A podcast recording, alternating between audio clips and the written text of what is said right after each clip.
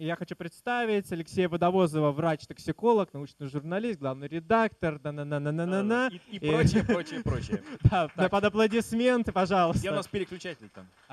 Переключатель. И Алексей нам как раз-таки расскажет о 4, но которые имел в виду Омар. Я думаю, да, что их будет гораздо больше, потому что вопросов, конечно, по этому поводу действительно гораздо больше, чем 4.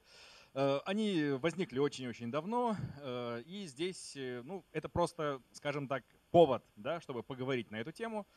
Вот так, есть как минимум, ну, может быть, даже больше есть, как минимум 2 перевода, и они оба сводятся к тому, что по большому счету все зависит от контекста, да, если говорить современным языком. То есть, смотря с кем, ну, начнем с того, что кто вы, да, потом с кем, когда и сколько вы выпили. И вот… и там, самое главное, да, указывается, что вот видите, здравомыслие и вино, оно как бы между собой совмещается. И мало того, это даже признак мудрости, а не порок. Я попробую сегодня немножечко рассказать, да, вот именно с точки зрения врача-токсиколога, потому что это одна из моих специализаций. Кроме того, я бывший военный врач, то есть, как понимаете, со спиртным я сталкивался достаточно часто. И, к счастью, я свою цистерну выпил в армии, и сейчас как бы у меня это такой уже единичный интерес, но некоторые, скажем так, байки из жизни, поскольку это все-таки не совсем обычная лекция, я сегодня буду рассказывать. Так как мне придется цитировать в том числе комдива, как вы понимаете, без мата не обойдется, так что если кто-то это не умеет такие вещи слушать, можно будет немножко прикрывать уши, но там совсем немного. Ну, как вы понимаете, да, ну, как генералы без мата, такого не бывает. Я сразу предупреждаю, да, все, кто будет… Я уже неоднократно читал примерно по тем же темам, и всегда говорят одно и то же, что вы там начинаете агитировать за спиртной. Нет. Я токсиколог, я прекрасно знаю, что такое этанол, да, и то есть я тебе и вам тоже сообщаю, что это нейротоксический яд, без вопросов, депрессант, то есть по фармакологическим своему свойствам это депрессант. Я потом расскажу, как это проявляется. Наркотик с вполне достижимой зависимостью, да, я думаю, что очень многих людей, таких мы и на улицах сейчас видим, в метро и много где. Канцероген, кроме того, да, то есть он находится в определенном списке МАИР, как и положено в самом, на самом первом месте, где-то там наверху. Плюс это мутаген, да, то есть это, да, доказано вредное, скажем так, вещество. Это с одной стороны, да, у нас как бы на одной чаше весов. А с другой стороны, это, например, ингредиент лекарственных средств. И действительно, это хороший растворитель, он много чего растворяет, используется достаточно часто. Да, ну, я думаю, что многие слышали, что такое настойка боярышника, например, да, его еще называют медицинский коньяк. Вот. И очень многие именно этими лекарственными средствами, да, лечатся. Опять же, вот примерно где-то вот из этой вот категории люди. Значит, хотя, опять же, у меня был начмед полка, да, то есть начальник медицинской службы полка, я был начальником медпункта. У него день начинался с настойки пантагрина. То есть он приходил, доктор, выписывай. Ну, я, естественно, выписываешь рецепт в аптеку медпункта, это спиртосодержащая настойка. Вот он с этим рецептом идет в аптеку, к начальнику аптеки, получает этот пузыречек, выпивает, все. После этого он превращается в начмеда. А до этого он, в общем-то, был не совсем даже человек. Значит, пищевая добавка – это, то есть легальная, разрешенная, которая, несмотря на то, что индекс Е, да, он как раз свидетельствует о том, что все нормально. То есть Е – это слово Европа. Соответственно, используется в очень многих продуктах, ну, в качестве консерванта, в качестве еще там самых различных интересных целях. И плюс, вот самое последнее, да, то есть из-за чего вообще весь этот сырбор, что это легальный пищевой продукт, по крайней мере, в нашей стране. И до тех пор, пока он является легальным, да, пока мы его видим на прилавках, магазинах, на, предположим, каких-то общепитах и так далее, с ним нужно как-то уметь сосуществовать. И вот для того, чтобы сосуществовать, нужно о нем знать. Ну, по крайней мере, я так считаю, потому что я неоднократно сталкивался с ребятами, которые пропагандируют трезвость, да, пишут это слово с большой буквы. В обязательном порядке вместо этанола или там каких-то спиртных напитков произносят фразу «алкогольный яд», то есть это ключевая фраза, ее обязательно повторяют. Это как бы один из признаков секты, насколько я помню, что изменяется терминология, но неважно. И они говорят, что ни в коем случае людям не нужно, так сказать, рассказывать правду. И вот гонят какую-то пургу совершеннейшую. Ну, один из товарищей, который это продвигает, думаю, вы его все прекрасно слышали, да, товарищ Жданов, который рассказывает про пукающие бактерии, да, и про прочие самые интересные вещи, там, что мы сразу писаем, предположим, нейронами, да, после того, как выпили немножечко потом вот погибшие нейроны там стучатся о кафель унитаза и, в общем-то, говорят вам спасибо. На самом деле, конечно, нет. Я не понимаю, зачем пугать вот такими вещами. Пугалок хватает. Я сегодня расскажу наиболее, так сказать, из них страшные, действительно реальные, да, те, которые могут на людей в том числе действовать. Я не понимаю, почему нельзя пугать правдой, почему нужно что-то выдумывать. Значит, самое первое, с чего начинают и те, кто высказывается против, и те, кто агитирует за, такие тоже есть. Один из камней преткновения, да, является ли этанол нашим натуральным, да, естественным для нашего организма веществом, соединением. Многие говорят, что да, предположим, у нас есть некий эндогенный алкоголь. Вопрос здесь очень хитрый. На самом деле все это упирается исключительно в определение, потому что эндогенное – это значит нечто внутри, да? Экзогенное – это нечто полученное извне. С одной стороны, спиртное у нас вроде бы как все извне. И если у нас есть нечто внутри, то это вроде бы как эндо. Но вопрос в том, что если смотреть с точки зрения биологии, анатомии и так далее, то кишечник, например, это внешняя среда организма, не внутренняя. Это внешняя. Почему? Потому что она сообщается с внешним миром и на входе, и на выходе. И мало того, там живет целая куча бактерий, да, которые по клеткам чуть ли не больше, чем нас, если пересчитать. И еще вопрос, кто в ком живет, получается. Так вот, эти бактерии, они умеют делать разные чудесные вещи. Например, они могут расщеплять клетчатку, мы этого делать не умеем. Они нам помогают в этом смысле. Мы им даем кровь, да, они нам дают некоторые питательные вещества. Правда, опять же, никакого разумного замысла в этом не было. Мы просто, так сказать, сжились вместе. И у них есть свои интересы. Например, некоторые из них прекрасно синтезируют алкоголь. То есть они забирают, скажем так, исходное сырье из нашей пищи и потом превращают его в этанол. Мало того, есть еще очень такие особенные бактерии, да, которые еще метанол умеют делать. Я, конечно, понимаю, да, что для того, чтобы получить отравление, я как-то посчитал, ради интереса нужно съесть примерно 150 килограмм яблок. Тогда вы получите отравление метанолом. Ну, то есть это реально, но как бы, да, нужно очень постараться. Почему? Потому что метанол получают из пектина. Вот они едят пектин и выделяют метанол. Таким образом, весь якобы эндогенный алкоголь на самом деле он экзо. То есть он для нас, по большому счету, чужд. Нам его поставляют вот наши соседи по квартире, по вот этой, по общей, а внутри ни одного биохимического процесса, который заканчивался бы этанолом, не описано до сих пор. Нету. Поэтому это, в общем-то, не эндогенная, не натуральная, не естественная для нас вещь. С одной стороны, а с другой стороны мы как-то все-таки к нему привыкли. Почему-то. Откуда это взялось? Сейчас я покажу. Да, вот этот человек. Если честно, несчастный человек, по большому счету. У него в организме живет слишком много вот тех самых бактерий, да, грибков и так далее, которые умеют производить этанол. И это то, что называется синдром праздника, который всегда с тобой, да, или синдром автоопьянения. То есть они ему поставляют алкоголь в колоссальных количествах. Вот он съел углеводистую пищу, все, через некоторое время вот он вот такой.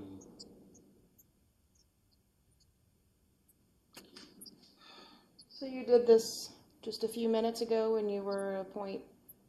То есть он поел несколько минут и все, и он пьяный. Это, с одной стороны, вроде бы хорошо, да, кто-то скажет, о, как хорошо, поел и все, замечательно. Но дело в том, что он постоянно такой. Да, и он просит, чтобы относились к этому состоянию действительно серьезно. Это заболевание, то есть это болезнь. Человек постоянно, то есть, понимаете, каждый день. Вот он как только поел, все, и вот он дрова, считайте. Это что означает? Не машину водить, не еще какие-то вещи, да, там на улице будут полицейские приставать и так далее. То есть это большая проблема. И справиться с этим не так просто, потому что приходится перебивать этих бактерий, да, у нас каких-то грибков, вернее, каких-то антибиотиков, которые действуют конкретно на вот этот вот злосчастный, да, пул бактерий, у нас их таких нет. Они будут еще кого-то уничтожать. В общем, вещь очень неприятная. И, к счастью, их описано не так много, то есть их буквально вот так вот в виде клинических случаев они описаны. В Японии, например, описаны, вот здесь, в Соединенных Штатах и так далее. То есть это несчастные люди на самом деле. А зачем тогда, спрашивается, нам ферменты? Да, у нас же есть ферменты, которые перерабатывают алкоголь. Ну, во-первых, давайте так, они перерабатывают не только алкоголь. То есть да, у нас есть алкоголь-дегидрогеназы, вот она, это целая группа ферментов. Обычно говорят, там одна, да, алкоголь-дегидрогеназа. Нет. Их много, они разные, они есть в разных клетках, и они могут все спирты перерабатывать. Да, например, витамин А, да, одна из форм витамина А, это тоже будет спирт. Ретинол, потому что ол – это как раз окончание для спиртов, то есть этанол, метанол, ретинол. Таким образом, да, у нас нет какого-то фермента, который заточен только именно на этиловый спирт. Он будет работать со всеми остальными. И с альдегид-дегидрогеназой то же самое. Они будут работать со всеми существующими у нас альдегидами, а их у нас много. То есть это не специализированная система. Она в том числе, да, она в том числе может перерабатывать алкоголь, но у нее есть и вполне себе мирные цели, мирные задачи. Если посмотреть немножечко, я сейчас заберусь на территорию Дробышевского, Соколова и прочих людей, которые занимаются в том числе и вопросами происхождения человека, да и всего остального. Есть такая вещь палеогенетика, которая производит раскопки в ДНК. Да? То есть они отматывают назад, как в принципе происходили активации тех или иных генов, как что появлялось. Так вот, когда отмотали примерно на 70 миллионов лет назад, тут вот есть ссылочка, можно узнать, как конкретно они это делали. Значит, где-то в районе 10 миллионов лет назад, вот здесь вот это, то есть это еще даже не человек. Это какие-то очень-очень далекие предки, да, общие там и с гориллами, там, и еще там с кем-то, вон, видите, то есть такая веточка. Вот здесь красным обозначено резкое увеличение активности вот этой вот самой пары ферментов, которые отвечают за этанол. То есть она выросла в 40 раз примерно, вот она была в пище.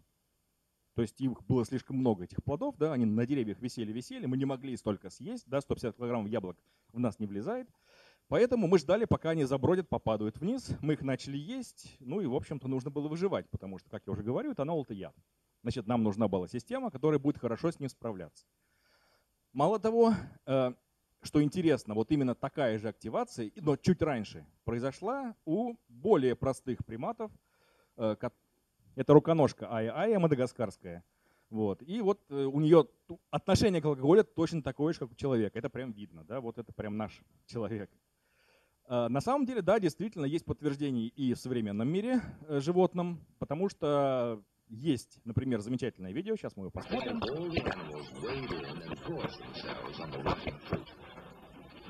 Вот те самые бродящие фрукты. Ну и теперь смотрим, во что превращаются животные. В людей на корпоративе фактически.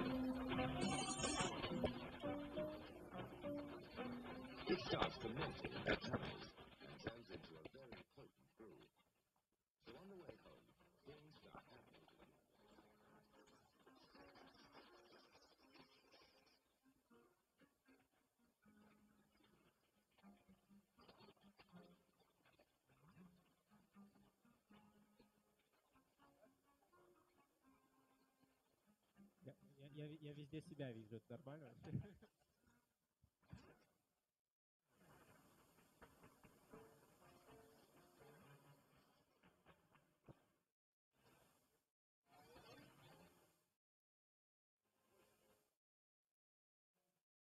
Ну это, конечно, шутка. А вот это вполне себе, да. Очень похоже, точно.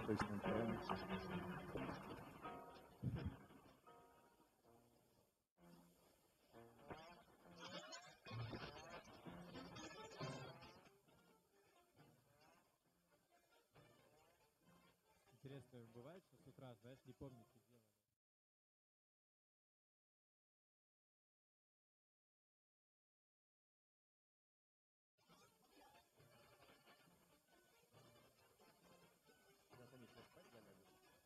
Потом будет утренний пробуждение.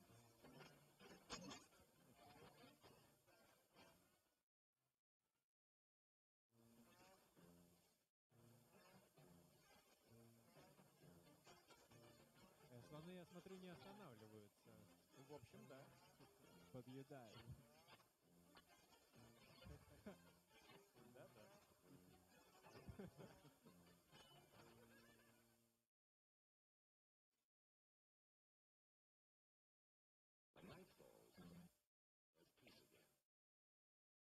Да. Чтобы вода стала более безопасной, в этом никакого нет. Скорее всего, Да, это было из-за того, что оно, например, могло быть концентрировано. Да? То есть вина, которые были тогда, они немножечко отличались от тех, что мы пьем сегодня. И для того, чтобы их можно было пить, их разводили. Это один вариант. Следующий вариант — охлаждение. Тоже очень важно. То есть был либо лед, который там с каких-то гор спускали, вот, либо специальные вот эти амфоры вкапывались, да, то же самое. То есть вариант охлаждения, если мы разведем вино холодной водой, соответственно, у нас будет холодный напиток. Еще один вариант, почему это так делалось, демаскировка яда, да, потому что если это сладкое, предположим, ароматное и так далее, то есть с сильным вкусом, запахом, всем остальным, туда легко подмешивается яд и заметить его невозможно. А так можно унюхать что-нибудь, какую-нибудь такую гадость. Ну и последнее, это как профилактика злоупотребления, это еще одна из версий, потому что, ну, такого вина много не выпьешь. Ну, ведро, ну, два, ну, не напиваться же, да, то есть это очень сложно действительно. Если мы посмотрим уже на наше время, да, то это вполне себе пришло и в наши и фильмы, и в книги, и во все остальное, и лекарства, и алкоголь, да, очень многие ставят знак равенства до сих пор. Ну, вот этот очень знаменитый от ревматизма сосуд расширяет, сужает любые. Коньяк всегда полезен. Но дорогой. Потому и дорогой, что очень полезный. Ну, а у кого сердце больное, тому коньяк не надо. Водку с перцем. Но только надо все это помешать поровну. Туда чуть-чуть кипленого. 2 рюмки, не больше. Лучше 3. Ну, можно и 4. Все это перемешать. Как гаш, очнулся и не найдешь, где сердце. Вот пусть кто хочет, ищет, не найдет. Да это в журнале было, в «Науке бытия» или еще в каком, ну не помню. Профессор один себя вылечил, детей подлечил. Все этим. Перец, водка, сухое, крепленое. Там и таблицы есть. Я не помню, в каком журнале. За прошлый год. Да почему можно взять? Только пишут беременным женщинам нехорошо, нельзя. А без сердца можно, состав тот же. В журнале «Вокруг мира» один профессор, значит, пишет. Суставам смазку дает 150 зубровки, 200 мицного, 250 олиготе, 3 семерки, 300 санцидару и ацетон. Ну только капельку, чуть-чуть, так, без запаха. Забывает, где суставы. Рецепты действующие. А вот желудочно-гастритикам надо осторожнее быть. Им, ну, нельзя этого, ничего, ни олиготе, ни марочных. Для них гибельно. А спасает спирт с хреном. Но потом 2 часа ничего не есть. Только пивом запивать и терпеть. Профессор один пишет. Только этим себя и поднял. А вот академик один, это после инфаркта, месяц лежал, пластом лежал. Начали спиртом отпаивать. Через день встал. Бегает вот.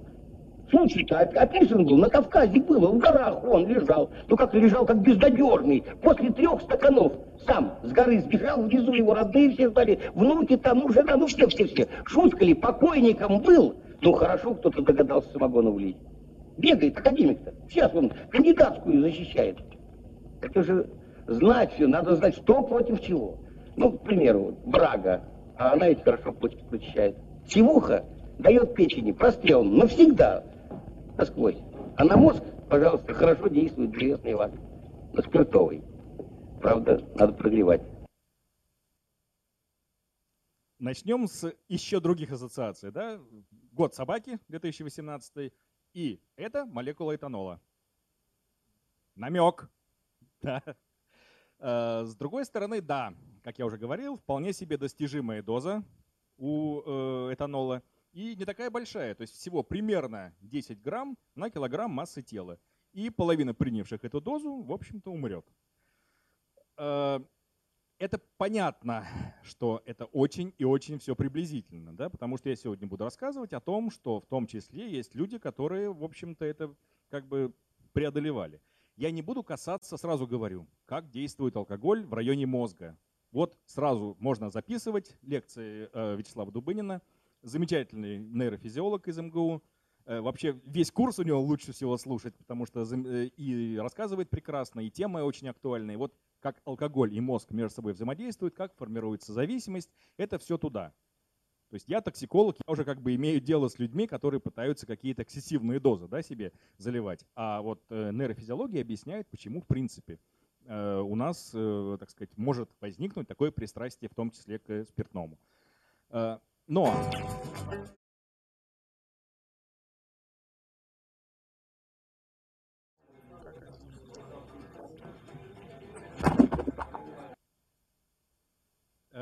Армия, в общем-то, хранит в себе достаточно много традиций, которые связаны с алкоголем.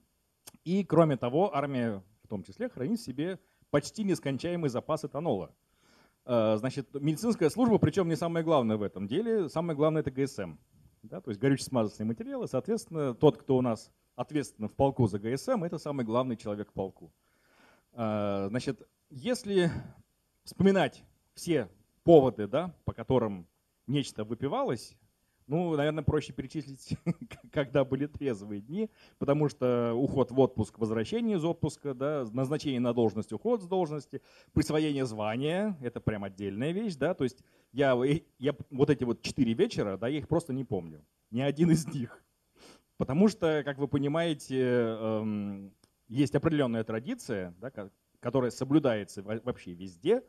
Можно, конечно, отказаться, да, то есть обмывать звездочки можно отказаться. Но все заразы и офицеры будут обращаться к тебе по старому званию. То есть командир полка в том числе будет к тебе так обращаться. То есть ты уже капитан, предположим, не обмывал — старлей. Все, неважно. Можешь их крепить себе, эти звездочки, называть тебя будут по старому званию. Поэтому, да, приходится проставляться. Так вот, с чего все начинается. Начинается. Армейская кружка, представляете себе, да, такая алюминиевая, 350 мл. Она до краев наливается водкой, туда бросается одна звездочка. Требуется выпить, да, это первая звездочка, погонов 2. Соответственно, вторая кружка, еще 350 мл водки. То есть 700 только для начала. Понимаете, то есть это как бы, я не знаю, может быть, это такой своеобразный отсев, да, кто не выжил, у кого здоровья не хватило, тот как бы не имеет права в армии служить. Ну, свою цистерну я выпил в армии, и больше вот ни водка, ни что-то еще там крепче 20 градусов не лезет вообще в принципе, никак. Значит, понятно, что, да, действительно, были люди, которые очень быстро в это дело втягивались и становились клиентами, так сказать, этого ГСМщика, да, постоянно там вокруг него виясь, придумывая всякие различные схемы. Схемы в том числе, да, поскольку, как я уже говорил, начмет у меня это дело любил, приходилось придумывать схемы списания, в том числе медицинского спирта. Потому что, вы же понимаете, любая проверка приезжает, что она делает в первую очередь? Спиртометр и взвешивает, то есть сколько в килограммах, какова плотность. Надурить не получится. Ну, понятно, что придется делиться, например, но его и так там дают 20 килограмм, предположим, на год, и крутись как хочешь, не так много. Вот. Но с другой стороны, понимаете, рядом стоит 20 килограмм спирта. Это неправильно, он не должен стоять. Как деньги, он должен работать. Но, естественно, начинают придумывать, то есть даже когда мы учились вот здесь в академии, военно-медицинской академии учился, нам сразу на одной из кафедр рассказывали, что вот такие-то прописи запишите, вам пригодится. А зачем? Спирт списывать. То есть нас этому даже учили. То есть по каким прописям можно списать спирт. Ну, понятно, что много не спишешь, но начмеду хватало. Значит, что интересно, что да, были всякие случаи, и вот сейчас… Небольшая история вот этого значка, который у меня тут висит. Я с ним достаточно часто появляюсь. В принципе, это неправильный медицинский значок. Да, я рассказывал об этом на лекции по медицинским эмблемам, можно найти в интернете. Так вот, это американская медицинская эмблема, да, и появилась она у меня в 90-е годы, когда, как вы помните, да, мы начали резко дружить с американцами. И от них приезжали достаточно большое количество самых разнообразных инспекций. Значит, было велено с самого верха пускать их во все секретные места, во все остальное. Ну, понятно, что комдив, да, начинают цитировать комдива. Значит, он всех собрал, офицеров, и сказал: ну, вы уж понимаете, что народ-то там наверху меняется часто, а военные тайны, они остаются незыблемыми. Поэтому притворяйтесь долб***ми, делайте, что хотите, идите вон к докторам, показывает на нас отдельно. Возьмите себе, не знаю, там, заболейте трипером, еще чем-нибудь, чем угодно, но чтобы те, у кого есть ключи от вот таких-то там хранилищ, еще что-то, чтобы я вас не видел на время этой инспекции американской. Ну, в общем-то, естественно, что все это выполнили, что попросил комдив. И американцам было достаточно скучно. Ну, я служил в достаточно крупном учебном центре, то есть там были в том числе танкисты на новых модификациях Т-80, да, были артиллеристы под М-100С, тогда еще она была в новинку и так далее. То есть вещи, ну, которые совершенно не хотелось показывать вероятному противнику. Так вот, был медик с них, вместе с ними в том числе, первый лейтенант, то есть это старлей. И мы, то есть получается, по званиям были одинаковые. Мы достаточно быстро познакомились. У меня тогда еще английский был разговорным, сейчас он в основном для чтения и для всего остального, давно не практиковался. И как-то сошлись, все нормально. И он говорит: слушай, а ты можешь меня как-нибудь удивить? Конечно, естественно, пойдем, расскажу. Значит, одна из возможностей, скажем так, увеличить убойную силу спиртного напитка – это его газация. Я думаю, те, кто знакомы с физикой, понимают почему. Да? Увеличивается площадь соприкосновения, соответственно, увеличивается скорость всасывания. Просто вот так он раз и вошел в кровь. Сифоны, естественно, есть, медицинский спирт есть. Что мы делаем? Берем медицинский спирт, заряжаем в сифон и туда вот этот баллончик с газом. Ну, как вы понимаете, утром этот первый лейтенант выглядел примерно как вот те обезьяны. Вот. То есть он вообще абсолютно не ориентировался ни во время, ни в пространстве, ни в себе, ни в личности, в общем. То есть абсолютно был человек невменяемый. Я ему там же в медицинском пункте, он там у нас спал, значит, в процедурке поставил, как обычно, все. Ну, как мы обычно. Обычно это было уже как бы дежурный набор, да, потому что вы понимаете, что очень многие офицеры расслаблялись раньше, чем начиналось совещание. Да. Совещание могло начаться внезапно. У комдива, у того же, например. А командир уже расслабился. Вот он бегом в медпункт: доктор, давай чисть. Ну, ему ставятся эти капельницы, как обычно, там аскорбинка туда и все остальное, и так далее, и так далее. Этого первого лейтенанта несчастного. После этого он со своей формы снимает эти эмблемы. Он говорит: это должно находиться на другом теле. И на меня. Вот. В общем, удалось его удивить. С тех пор мы еще до сих пор контактируем, переписываемся. Он уже ушел из вооруженных сил. Он работал в госпитале Уолтера Рида. Это такое достаточно крупное и научное, исследовательское, и клиническое учреждение. И вот до сих пор переписываемся и вспоминаем эту историю в том числе. Значит, да, то есть в армии было много чего интересного, в том числе, например, вот такое заболевание. Это, опять же, армейский сленг, то есть острый панкреонекроз, разрушение печени вообще в хлам, вернее, поджелудочной железы вообще в хлам, называется болезнью прапорщиков. Почему? Потому что вот набор для получения этого заболевания. То есть либо спирт, ну чаще всего спирт, да, сало и чеснок. Ну ладно, черт с ним, с чесноком, да, а вот сало… Это просто у нас получается какой механизм? И из-за спирта, и из-за большого количества жиров происходит, во-первых, сильное напряжение поджелудочной железы, во-вторых, отек вот этого сосочка, в который впадают протоки и из желчного пузыря, и из поджелудочной железы. То есть все эти ферменты не могут попасть в 12-перстную кишку и идут в противоток. Соответственно, ферменты, те, которые должны разрушать пищу, начинают разрушать поджелудочную железу. Вот такая вещь очень неприятная, с которой очень тяжело бороться. И, как вы понимаете, да, что все эти вещи были доступны в основном вот этому отдельному, так сказать, воинству. И это вполне себе закрепившийся в военной медицине термин болезнь прапорщика. Значит, переходим к нормальным людям. Да, действительно, некоторые дозы алкоголя, начальные малые дозы алкоголя, действуют на человека благотворно. Думаю, это все по себе чувствовали, да, то есть немножечко, небольшое расслабление идет, то есть, да, немножко поднимается настроение, все остальное. Для этого даже есть вполне себе научное объяснение через вот воздействие, да, определенных веществ на вполне определенный рецептор. То есть все это описано. В принципе, у нас как бы есть две основные системы, да, в головном мозгу: торможение и, наоборот, возбуждение. Так вот, получается так, что на самой-самой первой стадии торможение оказывается благотворным. То есть мы же обычно такие, все на нервах, да, на измене, там еще что-то, ой, все, дедлайн, там какие-то и прочие страшные слова. А здесь раз и полегчало, и отпустило. И вот это как раз и есть благотворное влияние алкоголя, да, действительно. Он может в этом, вот, например, на этой стадии выступать как социальная смазка. То есть можно познакомиться с нормальным человеком, да, наконец увидеть, что рядом, предположим, сидит кто-то красивый, Вот. Может быть, даже пол сейчас уже не важен, да, но главное, что красивый, привлекательный человек. Можно познакомиться, можно поговорить даже в конце концов, потому что, как вы понимаете, в основном Facebook или ВКонтакте, как правильно сейчас сказали, да, питерский, и так далее. То есть есть варианты. Вопрос упирается в какая же доза. И выясняется, что по большому счету эту дозу все пролетают. Да, то есть сразу почти начинают переходить к более серьезным, которые вызывают уже совсем другие эффекты. Для того, чтобы разобраться с дозами, да, потому что вот раньше была очень такая большая проблема в алкогольных исследованиях, что, например, писали, что кто-то употребляет, там, ну, вот есть некая когорта, и употребляет столько-то бокалов вина. Потом как-то студенты взяли, провели повторный опрос этих же людей и выяснили, что бокалы-то они имели в виду очень разные. У кого-то было 150 мл, да, вот этот стандартный бокал винный, а у кого-то и 450. Это же тоже бокал. И вот, предположим, бокал Хереса, вот такой, 450 мл, это как бы совсем не то, что 150 мл сухого, да, по объему алкоголя.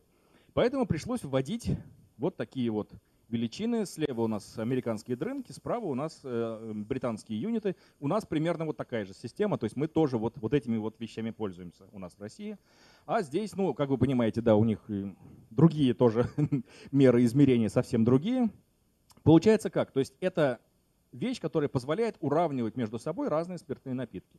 Получается, что один дринк содержится, предположим, вот в банке пива, в том самом 150 мл вина и, предположим, полшота какого-то крепкого напитка.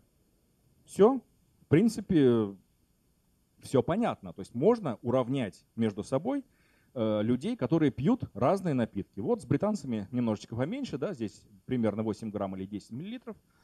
Можно пересчитать, кто сколько чего пьет. Вот, например, да, одна из рекомендаций, скажем, которой не рекомендуется переходить эту грань, да, 3-4 юнита в день для мужчин и 2-3 для женщин. Ну, если посчитать, это очень немаленькие получаются величины, совсем немаленькие. Малые дозы этанола, как я уже говорил, их можно пересчитать теперь на любой напиток. Это около 20 грамм. Вот в этом случае вы будете себя чувствовать хорошо, прекрасно, все остальное. Если продолжать, то открываются суперспособности. Значит, что у нас идет? У нас продолжается процесс торможения. Как я уже говорил, алкоголь – это депрессант. То есть он начинает гасить активность нейронов. Естественно, кто летит в первую очередь, кто появился последним, то есть система контроля. Это лобные доли, префронтальная кора и так далее. То есть все вещи, которые отвечают у нас за контроль. А всякие штуки, которые у нас находятся ближе к подкорке, да, туда, к миндальнику, ко всему остальному, которые отвечают за эмоции, порывы, там, чувства и так далее, они еще активны. И что у нас получается? Все, что мы хотели раньше сделать, но не делали, потому что нам запрещала лобная кора, мы теперь можем делать. Мы можем танцевать на столе, мы можем там, не знаю, пытаться прыгать с каких-нибудь интересных вещей, да, там, обзывать начальника и так далее. То есть можно делать все, что хочешь. И это тоже для человека считается хорошо, да? Потому что, ну, он наконец освободился, он свободен, абсолютно. Может делать, что хочет. И если в этот момент существует, даже это, по-моему, напомните, программисты, я ошибаюсь, наверное, эффект Палмера, да? Есть такой, да? Пик Палмера. Пик Палмера, да.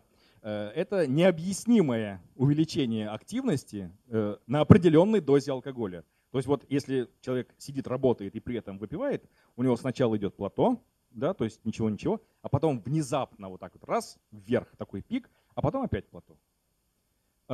С чем это может быть связано? Это как раз вот объяснение из области нейрофизиологии. Значит, что происходит? Приглушается нейронный шум. То есть мы постоянно в голове, у нас масса всего, да. То есть мы думаем там, а что было бы, если бы Фродо сразу полетел на орлах, предположим, да, туда.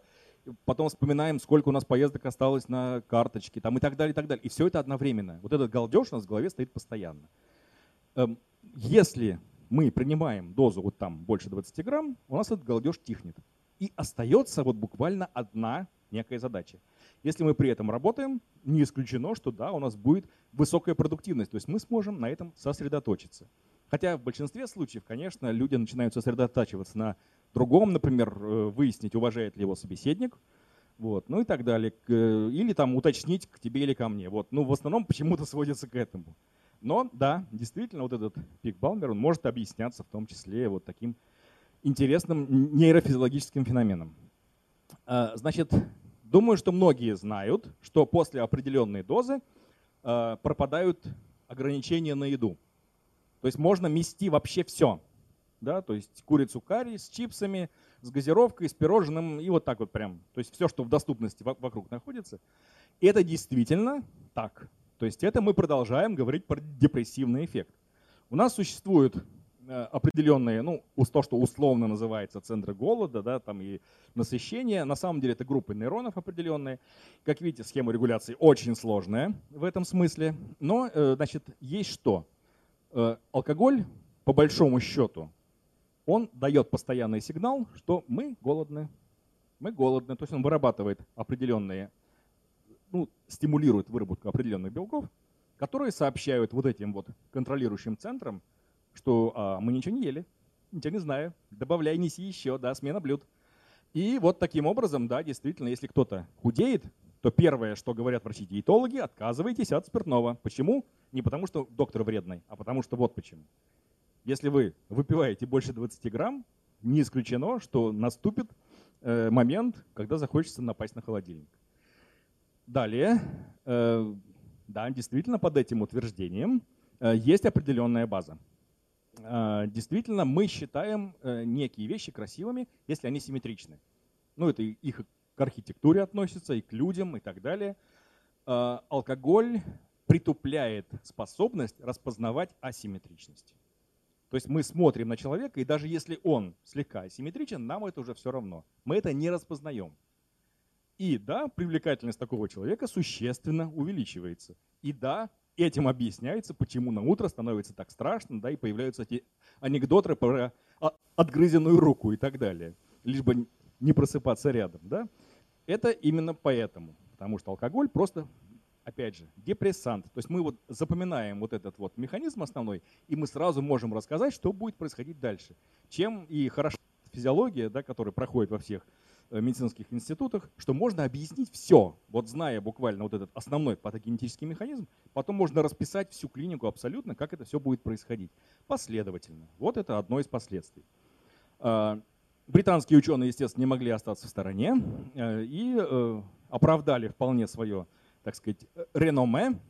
Действительно, если рядом с женщиной поставить бутылку спиртного, просто поставить, привлекательность ее в сексуальном плане для мужчин сильно увеличивается. Наоборот, не работает. Для мужчин нет. То есть если около мужчины стоит бутылка, так сказать, чего-нибудь, на женщин это никак не влияет. А для мужчин вот почему-то. Вот такой интересный факт. Ну, это вопрос к британским ученым. Здесь есть ссылочка, можно потом пойти почитать, что конкретно они там нашли. Очень частый вопрос, который мне задают. Можно ли пить беременным и кормящим? Вопрос, значит, ответ на первую часть нет, ответ на вторую часть да. Но, естественно, с оговорками. Значит, почему нет по первой части? Не потому, что есть какие-то доказательства для малых доз. Да, мы не говорим сейчас о том, что человек там зарабатывает алкогольный фетальный синдром, да, то есть так основательно. Нет, естественно, нет. Мы говорим все пока что о тех самых малых дозах. Так вот, не получается найти доказательства, что эти малые дозы в общем и целом, да, вот так вот на круг анмас, то, что называется, приносят какой-то вред.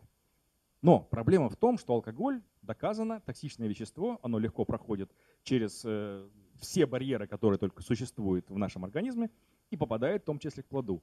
Так вот, мы не можем предсказать эффект. И это самое главное. То есть, да, в одном случае он может пройти и выйти, вот как вошел, так и вышел, ничего страшного.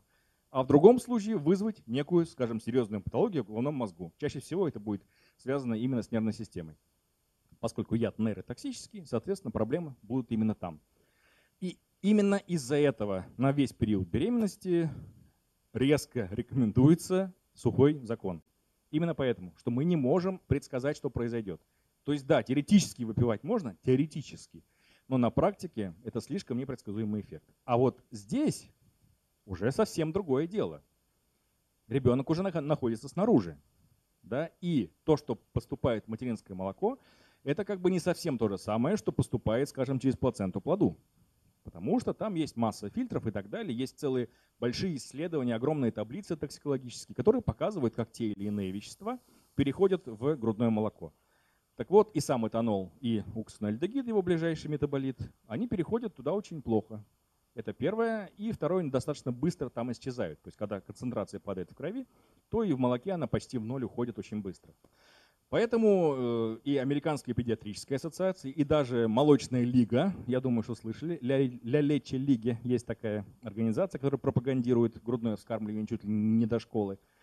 И те, и другие в один голос говорят, что да, пить можно, но учтите, примерно 3 часа на каждый выпитый юнит. Вот юнит я показывал, да? Выпили этот юнит, 10 грамм, соответственно, 10 миллилитров, извиняюсь. И нужно 3 часа до следующего кормления. Вот если у вас есть такое время, ради бога, 10 мл спирта, чистого спирта, да, то есть мы пересчитываем на остальные величины, ну получается вполне себе бокал вина. То есть кормящая мать может себе это позволить, если, так сказать, ей это хочется. Вот. Ну, судя по тому, что я молодой дедушка, да, я могу сказать, что и кормящей матери хочется не только одного бокала иногда, да, более странных вещей в том числе. Например, быстро убежать в голубую даль, никого не видеть и так далее. Поэтому не исключено, что такой способ расслабления вполне себе имеет право на существование, как я уже сказал, с оговоркой. Да, то есть 3 часа на каждый 10 мл спиртного. Значит, как я уже говорил, да, то есть тут можно особо не вчитываться, это под физиология, да, такая с биохимией смесь, то есть ядреная вещь. Но чем она важна, что мы опять можем рассказать, какая будет клиническая картина в том случае, если мы выпьем достаточно большое количество спиртного. Мы не говорим о том, что происходит с мозгом, а мы говорим именно о чистой биохимии. То есть, например, замедляется синтез глюкозы, и что, соответственно, у нас падает концентрация глюкозы в крови, гипогликемия. Именно поэтому на утро после сильной пьянки мы себя так плохо чувствуем, такая выраженная слабость и так далее. У нас гипогликемия. Соответственно, мы сразу, опять же, спасибо патофизиологии, мы можем придумать, как с этим бороться. То есть нам нужно что-то поесть. Причем не обязательно тяжелое, а что-нибудь легенькое, и уже сразу полегчает. Это как бы вот все звенья одной цепи. Дальше накопление молочной кислоты, как следствие ацидоз. То же самое, то есть мы себя будем с утра чувствовать достаточно плохо. Поэтому всякие напитки и все остальное, да, там какие-нибудь морсы, предположим, минералка без газа и так далее, будет делать нам лучше. Именно потому, что будет постепенно корректироваться вот это состояние. И так далее. То есть вот везде мы можем рассказать, что произойдет заранее. И заранее рассказать, как с этим бороться. Например, есть у нас такой гормон вазопрессин, он же антидиуретический гормон, он выделяется из задней доли гипофиза, и у него очень важная роль. Значит, ну я думаю, что вы представляете, да, как у нас примерно работает система очищения крови и превращения ее в мочу. Да, то есть вся кровь, которая прогоняется через почки, это считайте, вот вся плазма крови, да, то есть без форменных элементов, это считайте первичная моча. И для того, чтобы это происходило, у нас существует вот этот гормон, вазопрессин. То есть он попал в кровь, и пошла команда на то, чтобы все это забрать. Происходит концентрация мочи, да, и в результате, скажем, из 100 литров первичной у нас получается там где-то 1,5-2 литра уже вторичной того, что выходит на улицу. В том случае, если мы выпили, цельная молекула этанола, опять же, это хорошо известно, она проникает вообще через все, через любые существующие барьеры. Она и в воде растворима, и в жиру. Значит, поскольку у нас мембранная жирорастворимая вещь, да, он туда пролетает, но немножко застревает. И поджимает, ну некоторые молекулы могут попасть так неудачно, да, что они поджимают этот самый канал, а канал это обычно что такое? Это белок просто, да, с дыркой внутри, скажем. Они этот канал поджимают, и белок, он остается белком, но он перестает быть каналом рабочим. И, соответственно, вазопрессин не выходит. Он есть, но он не выходит. Соответственно, сразу можно рассказать, что произойдет. Весь нужный материал, который был в первичной моче, он весь выйдет наружу. То есть мало того, что будет мочегонный эффект, и это многие, думаю, по себе знают, да, чем больше пьешь, тем больше писаешь. Это как бы такой достаточно известный закон. Но мало кто знает, что вместе с этими писами, да, выходит в том числе глюкоза, выходит натрий, выходит хлор, магний, калий и так далее. То есть очень важные вещи, которые обеспечивают работу всех мышц, в том числе сердечной мышцы и так далее, проводимость сигналов по нервам. Именно поэтому человек утром, когда выпил, после того, как выпил, так чувствует себя плохо. Он потерял гигантское количество нужных вещей. То есть, по большому счету, это такая мини-модель холеры. Вот когда на утро похмелье, считайте, что вы почувствовали, как примерно может себя ощущать больной холерой. Только он там, конечно, теряет гораздо больше, гораздо интенсивнее и регулярно, а вы вот один раз такой попробовали. Значит, если мы говорим о том, что да, мы продолжаем наращивать дозу, да, мы уже станцевали на столе, мы легли спать и так далее. Так вот, это дело может закончиться тем, что не проснетесь. К сожалению, да. Потому что, опять же, эта вещь неуправляемая и не особо предсказуемая.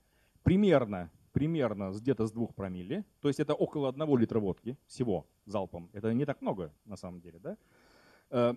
Может начаться вероятность летального исхода. То есть примерно вот здесь проходит граница, когда уже все. Когда веселье заканчивается и начинается токсикология.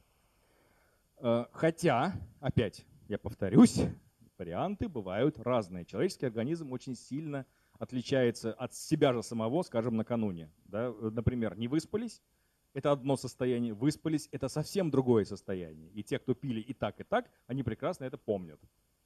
Пить на невыспавшуюся голову – это совсем плохо.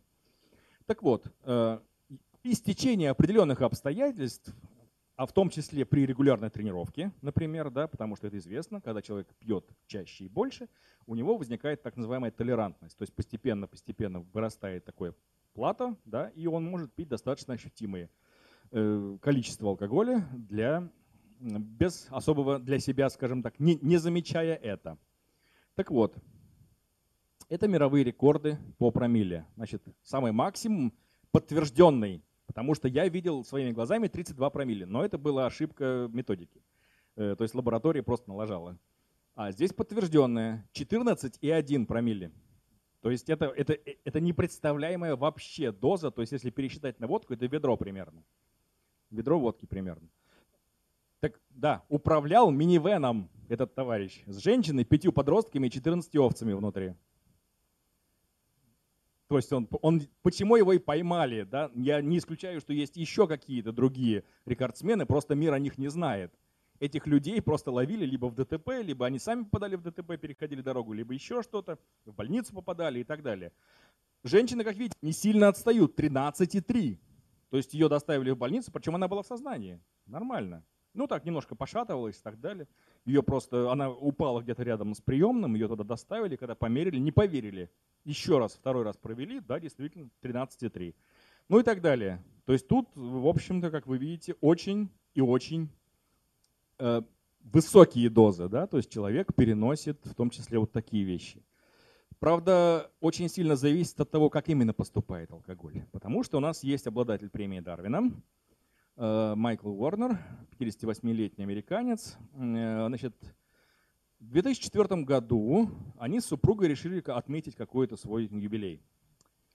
Проблема в том, что у Майкла было то ли какое-то раковое поражение уже, то ли там достаточно ощутимые язвы пищевода и так далее. Он был профессионалом, то есть алкоголиком, и принимать спиртное через рот он не мог. Поэтому жена решила ему помочь. Да, и 3 литра хереса было поставлено в виде клизмы. Одна бутылка за другой. Он очень быстро дошел до 4,7 промилле и умер. Я специально посмотрел, что происходило потом. Это, ее зовут Темми, насколько я помню, Темми Уорнер. Ее обвинили в убийстве непреднамеренном, но как-то все потом на этом затихло. То есть ее выпустили под залог в $30 000, и как-то больше новостей на эту тему не было. Не знаю, чем дело закончилось, но тем не менее премию Дарвина товарищ получил за это дело. Значит, с этим связан еще один очень распространенный миф, да, про дальнобойщиков, которые для того, чтобы не палиться на постах ДТП, да, делают себе микроклизму, предположим, спиртным, и едут довольные. Ну, это городской миф, который можно… Уже на 2-м обороте, по-моему, если я не ошибаюсь, на 2-м обороте по организму уже будет в легких. Соответственно, потом выход идет в бронхиальное дерево, да, и наружу. Вот он вам выхлоп. Тот, который поймает в том числе и алкотестер, и в том числе, который унюхает гаишник. Независимо от того. То есть есть, предположим, изобретатели, которые там на голове, да, эту наждачкой кожу подтачивают, и там, предположим, натирают водкой, опять же, чтобы не палиться и так далее. То есть вариантов на самом деле очень и очень много. Я даже скажу, что в токсикологии этанол используется как противоядие, например, при отравлении метанолом. Его капают в капельнице, 33% раствор ставится в вену, и естественно, что человек и розовеет, и веселеет, и потом от него начинает очень ощутимо пахнуть. Это именно потому, что он попал, как только попал в общий кровоток, он тут же появляется в легких. Неважно, каким конкретно образом он попал в организм. Выхлоп все равно будет. То есть это именно что миф, и он не работает, вообще не работает. Пользоваться им не нужно. Значит, если посмотреть по поводу того, как нарастает концентрация алкоголя в крови, да, то мы видим, что здесь небольшие все-таки отличия. Да, у нас синим показано это пиво, черным показано вино и красным как какой-то крепкий напиток, то есть около 40 объемных процентов алкоголя. Да, действительно, чем крепче, тем, соответственно, вот этот выше пик, и тем быстрее он достигается. Тут как бы все понятно. Зато дальше какие-то непонятки начинаются. Почему-то вот эти графики сливаются чуть ли не в одну линию. То есть если разные напитки, по идее, они должны себя вести по-разному. На самом деле нет, потому что у нас есть две части вот этого процесса. Первая часть вот до достижения этого пика — это физика, ну, условно, да, чтобы запомнить. А дальше биохимия. Соответственно, здесь будут влиять на скорость всасывания все известные нам физические факторы. Например, вот тот самый газированный спирт, да, уложивший первого лейтенанта американского. Да, мы увеличиваем площадь соприкосновения со слизистой, идет очень быстрое всасывание, все замечательно, сработало. И, кстати, на этом еще работает и вот эта вот знаменитая игра, если кто-то помнит, из студенчества такое, да, ну это, я не знаю, как сейчас, но в наше время это была очень распространенная вещь. Не знаю, даже не в первом приближении, а в, не знаю, там, в 0,5, например, да.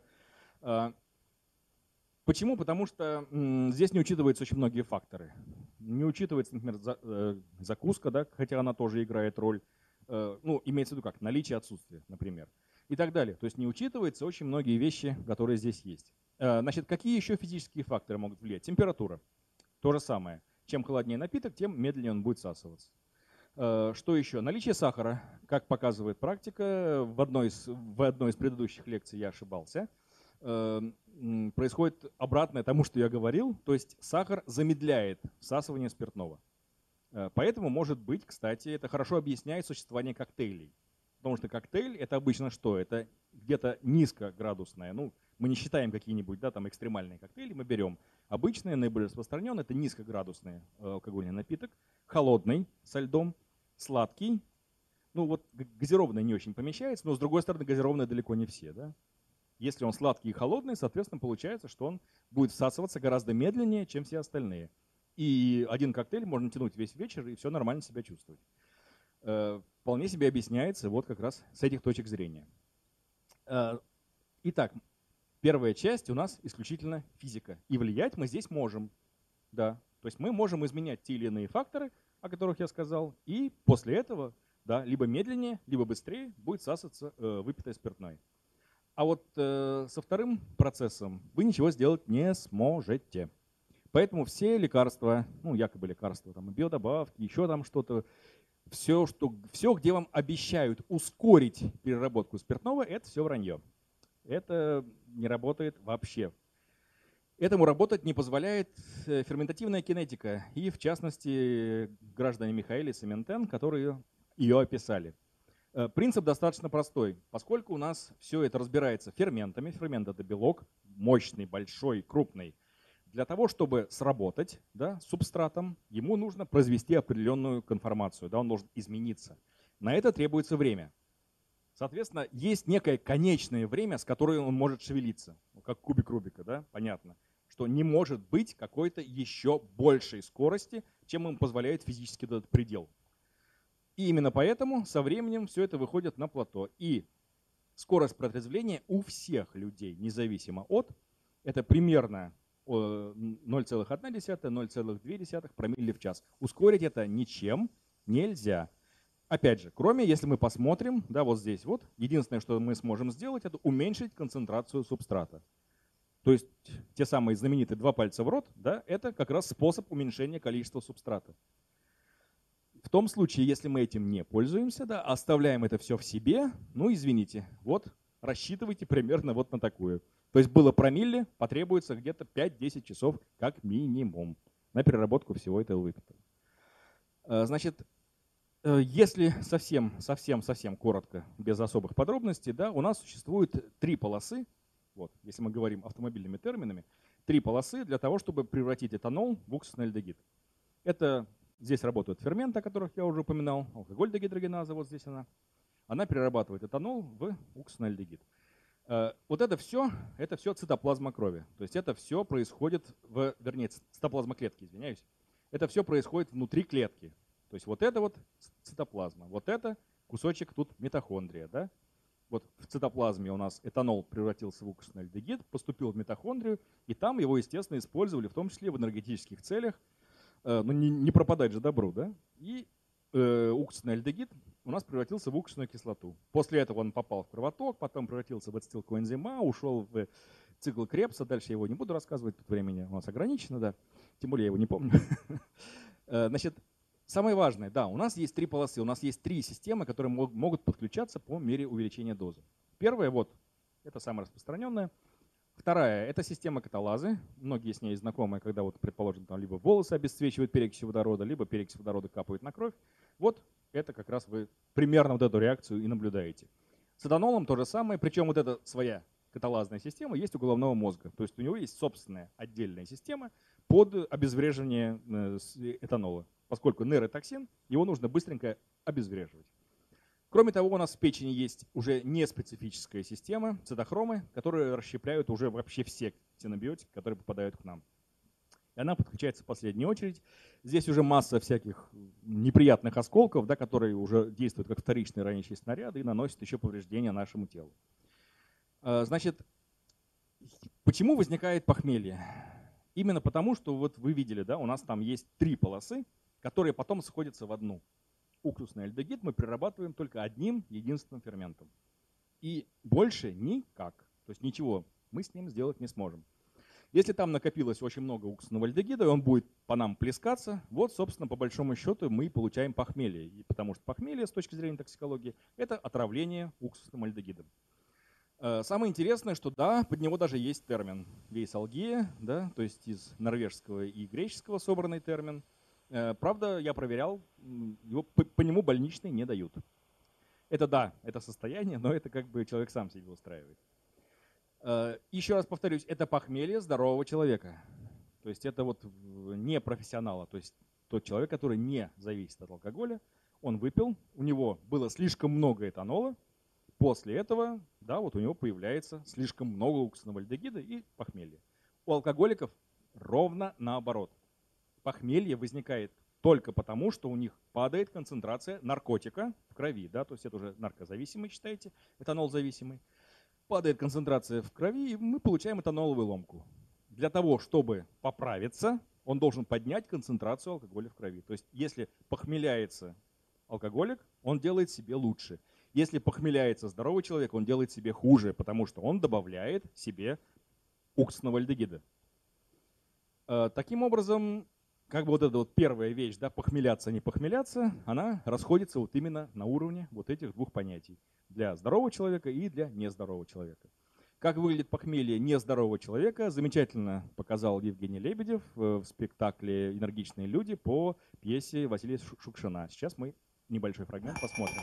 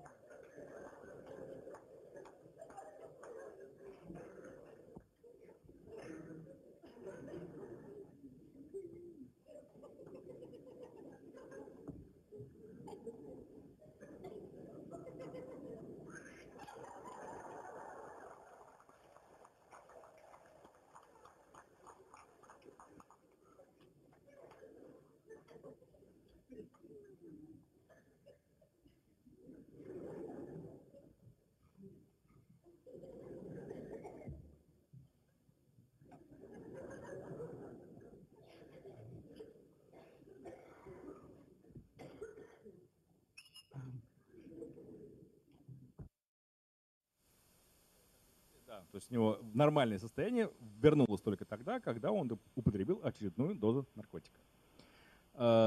Значит, если смотреть по средствам, которые якобы помогают при похмелье здорового человека, ну вот ситуация выглядит примерно вот так. Да, это если поискать в поисковике, да, что может помогать при похмелье. Думаю, что у каждого есть прям собственный рецепт, который обязательно работает, который неоднократно испробовался там на себе, на друзьях и так далее. Сразу скажу, что он не работает.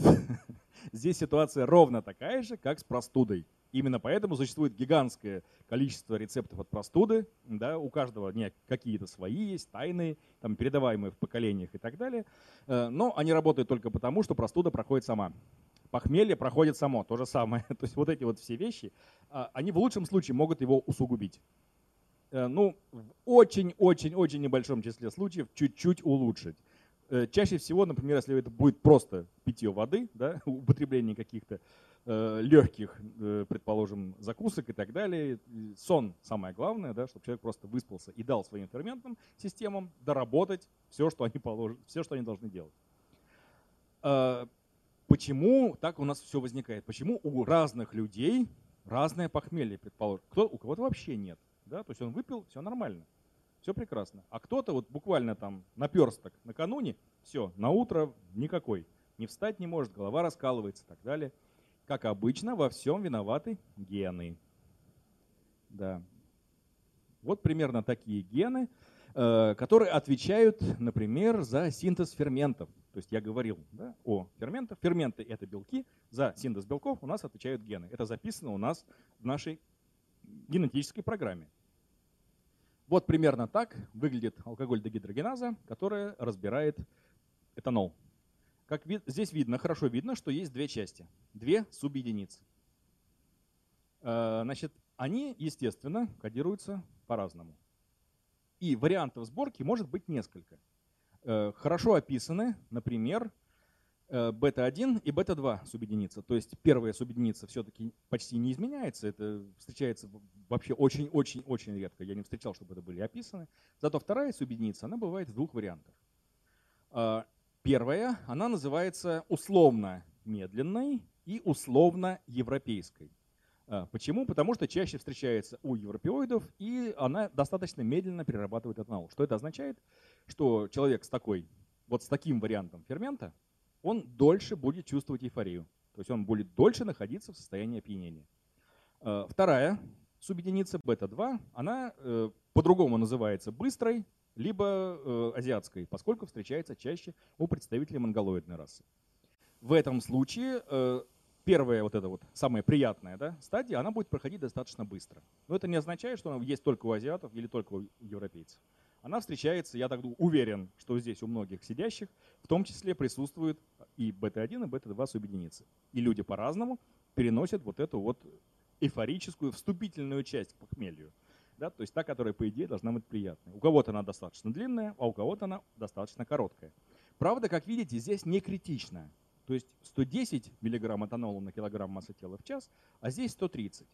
Если мы это пересчитаем, ну, по большому счету разница получится где-то 0,6 часа, но считайте полчаса, то есть 34-35 минут.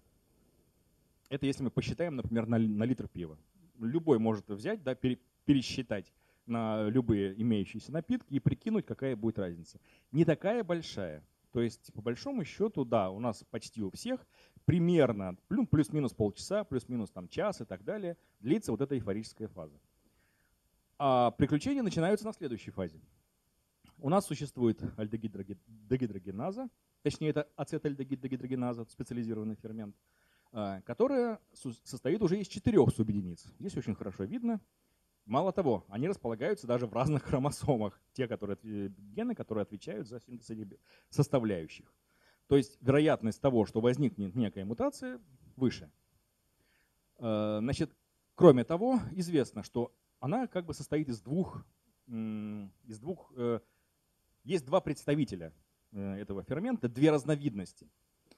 Первая часть, слабенькая, вот эта вот первая, она находится в цитозоле. А вторая, которая и перерабатывает основную часть уксусного альдегида, в том числе превращая как бы в энергию, да, она находится в митохондриях. Соответственно, получается, что у нас вот эта вот митохондриальная ацетальдегиддогидрогеназа – это не только как бы тест на опьянение, да, попробуйте произнесите, но и это ключевой фермент вообще во всем отношении человека к алкоголю.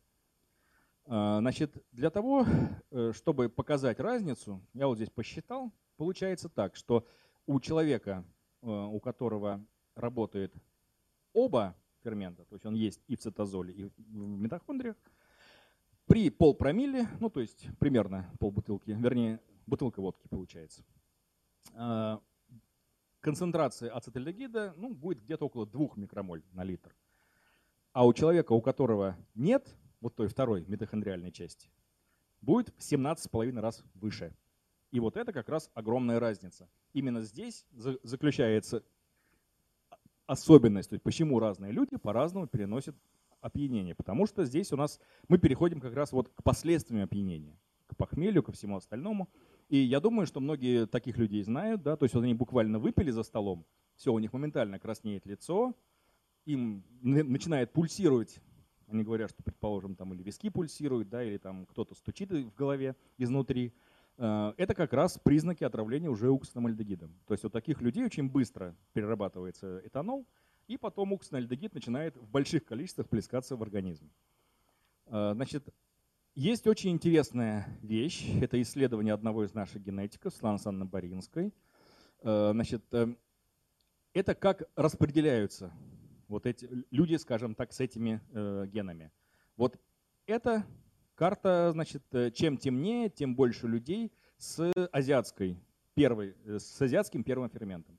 То есть алкоголь-дегидрогеназа, азиатский вариант, или он же быстрый, да, видите, он где концентрируется. Он не зря называется азиатским, он примерно там и концентрируется. А вот дальше это вот как раз те люди, которые очень плохо переносят похмелье. Да, это те, у которых нет митохондриальной ацетальдегид-дегидрогеназы. Их еще меньше, и уровень, скажем так, концентрации этих людей гораздо выше. Кроме того, как вы видите, есть точки пересечения. Это означает, что есть счастливцы, у которых оба фермента не подходящие для алкоголя совсем. Такие люди на физическом уровне не переносят спиртное. И это для них абсолютно нормально. Мало того, я бы сказал, что эти люди гораздо нормальнее, чем все остальные, да, потому что у них есть встроенная защита от алкоголизма. Нет, я понимаю, да, что есть люди, которые преодолевают себя, делают усилие волевое, да, и все-таки спиваются. Бывает. Но им гораздо труднее это сделать. Именно потому, что у них отвращение идет на физическом уровне. Значит, да, действительно, и здесь в академии тоже приходилось сталкиваться с вьетнамцами, которых присылали, например, на обучение тем же летчиками или еще кем-то, да, первым делом что с ними делали? Глистогонили, потом их откармливали, а потом пытались как-то приучить пить. Вот последнее не получалось. Первые 2 пункта получались, да, а вот последнее нет, потому что у них, ну там, у подавляющего большинства населения вот именно такое сочетание этих удачных, то есть с точки зрения нормального человека, это удачное сочетание генов, им не просто не нужно пить. Не требуется. А остальные пить могут и поэтому пьют. То есть это чаще всего именно вот такая мотивация. Могу, поэтому пью. Значит, чтобы запомнить, вот вам наглядно, как это выглядит. У левого котика медленная АДГ, да, то есть у него долго держится эйфорическая стадия и очень быстро перерабатывается этанол в уксусный альдегид. У второго котика, соответственно, наоборот. То есть он тут даже похож немножко на азиата. Вот. То есть вот примерно так выглядит человек с другим набором, то есть со встроенной защитой от алкоголизма. Запоминается, надеюсь, очень хорошо, котиков все любят. Вот. И многие, думаю, узнали себя. Значит, мало того, что этанол, да, как я рассказывал, у него есть свои токсические эффекты, у уксусного альдегида тоже есть свои токсические эффекты. Ну, вот они здесь перечислены, и опять же, многие могут узнать себя. Именно так, да, действует уксусный альдегид на человека.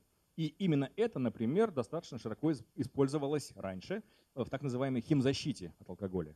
Бисульфирам, цианамид и так далее. То есть такие вещества, которые блокируют вот этот второй этап расщепления, да, то есть превращение уксусного альдегида в уксусную кислоту. Человек, который подшит, подшивание — это как раз и есть вот та самая химическая защита. человек, который подшит, он вот эту вот вещь приобретает, во-первых, надолго, и, во-вторых, в достаточно выраженном таком проявлении. То есть, если уж головная боль, то там практически до мигрени, да, может подниматься давление и так далее. То есть, это своеобразная была. Сейчас это практически не используется, поскольку существует концепция информированного согласия и так далее, и так далее. Такого с человеком делать нельзя. А раньше, например, те же капли цианамида, не путать с цианидом, значит, он, это без вкуса, без запаха, без цвета, без всего, просто прозрачная такая жидкость, ее давали кому-то в семье, ну чаще всего жене, понятно, и чтобы она подмешивала мужу в холодное горячее блюдо, вернее, в холодное третье блюдо. Там какой-нибудь чай, компот там и так далее. И человек оказывался незаметно для себя подшитым. То есть он мог пойти, делалось как, он пришел к врачу, тот ему говорил, что вот я тебя там закодировал, условно говоря, больше ты пить не будешь и так далее. Что первым делом делает человек? Проверяет крепость кода. Он приходит домой, а хитрый доктор дал жене вот эту вот волшебную бутылочку. Ему накапали, он выпил и, естественно, вот это вот все получил. После этого поверил. Естественно, что он будет потом еще проверять. Естественно, да, что вдруг что-то там, время прошло некоторое или еще что-то, может напиток другой, может пиво надо, может там виски или еще что-нибудь. Но так как ему постоянно добавляют этот цианамид, он себя будет чувствовать очень плохо. Сейчас такое использовать запрещено напрямую. Да, то есть мы должны информировать пациента о том, что мы ему даем такое вещество. И он должен согласиться на прием этого вещества. Как вы понимаете, возможности наших коллег-наркологов сильно сократились. Значит, отдельно, да, что еще добавляет, например, и в картину опьянения, и в картину отравления, те самые знаменитые сивушные масла. Да, действительно, если сейчас говорить о промышленном производстве, я специально уточнял у специалистов по этому делу, промышленно произведенные спиртные напитки, даже те, которые происходят, скажем, из пектина, помните, я говорил пектин, да, потом метанол и так далее.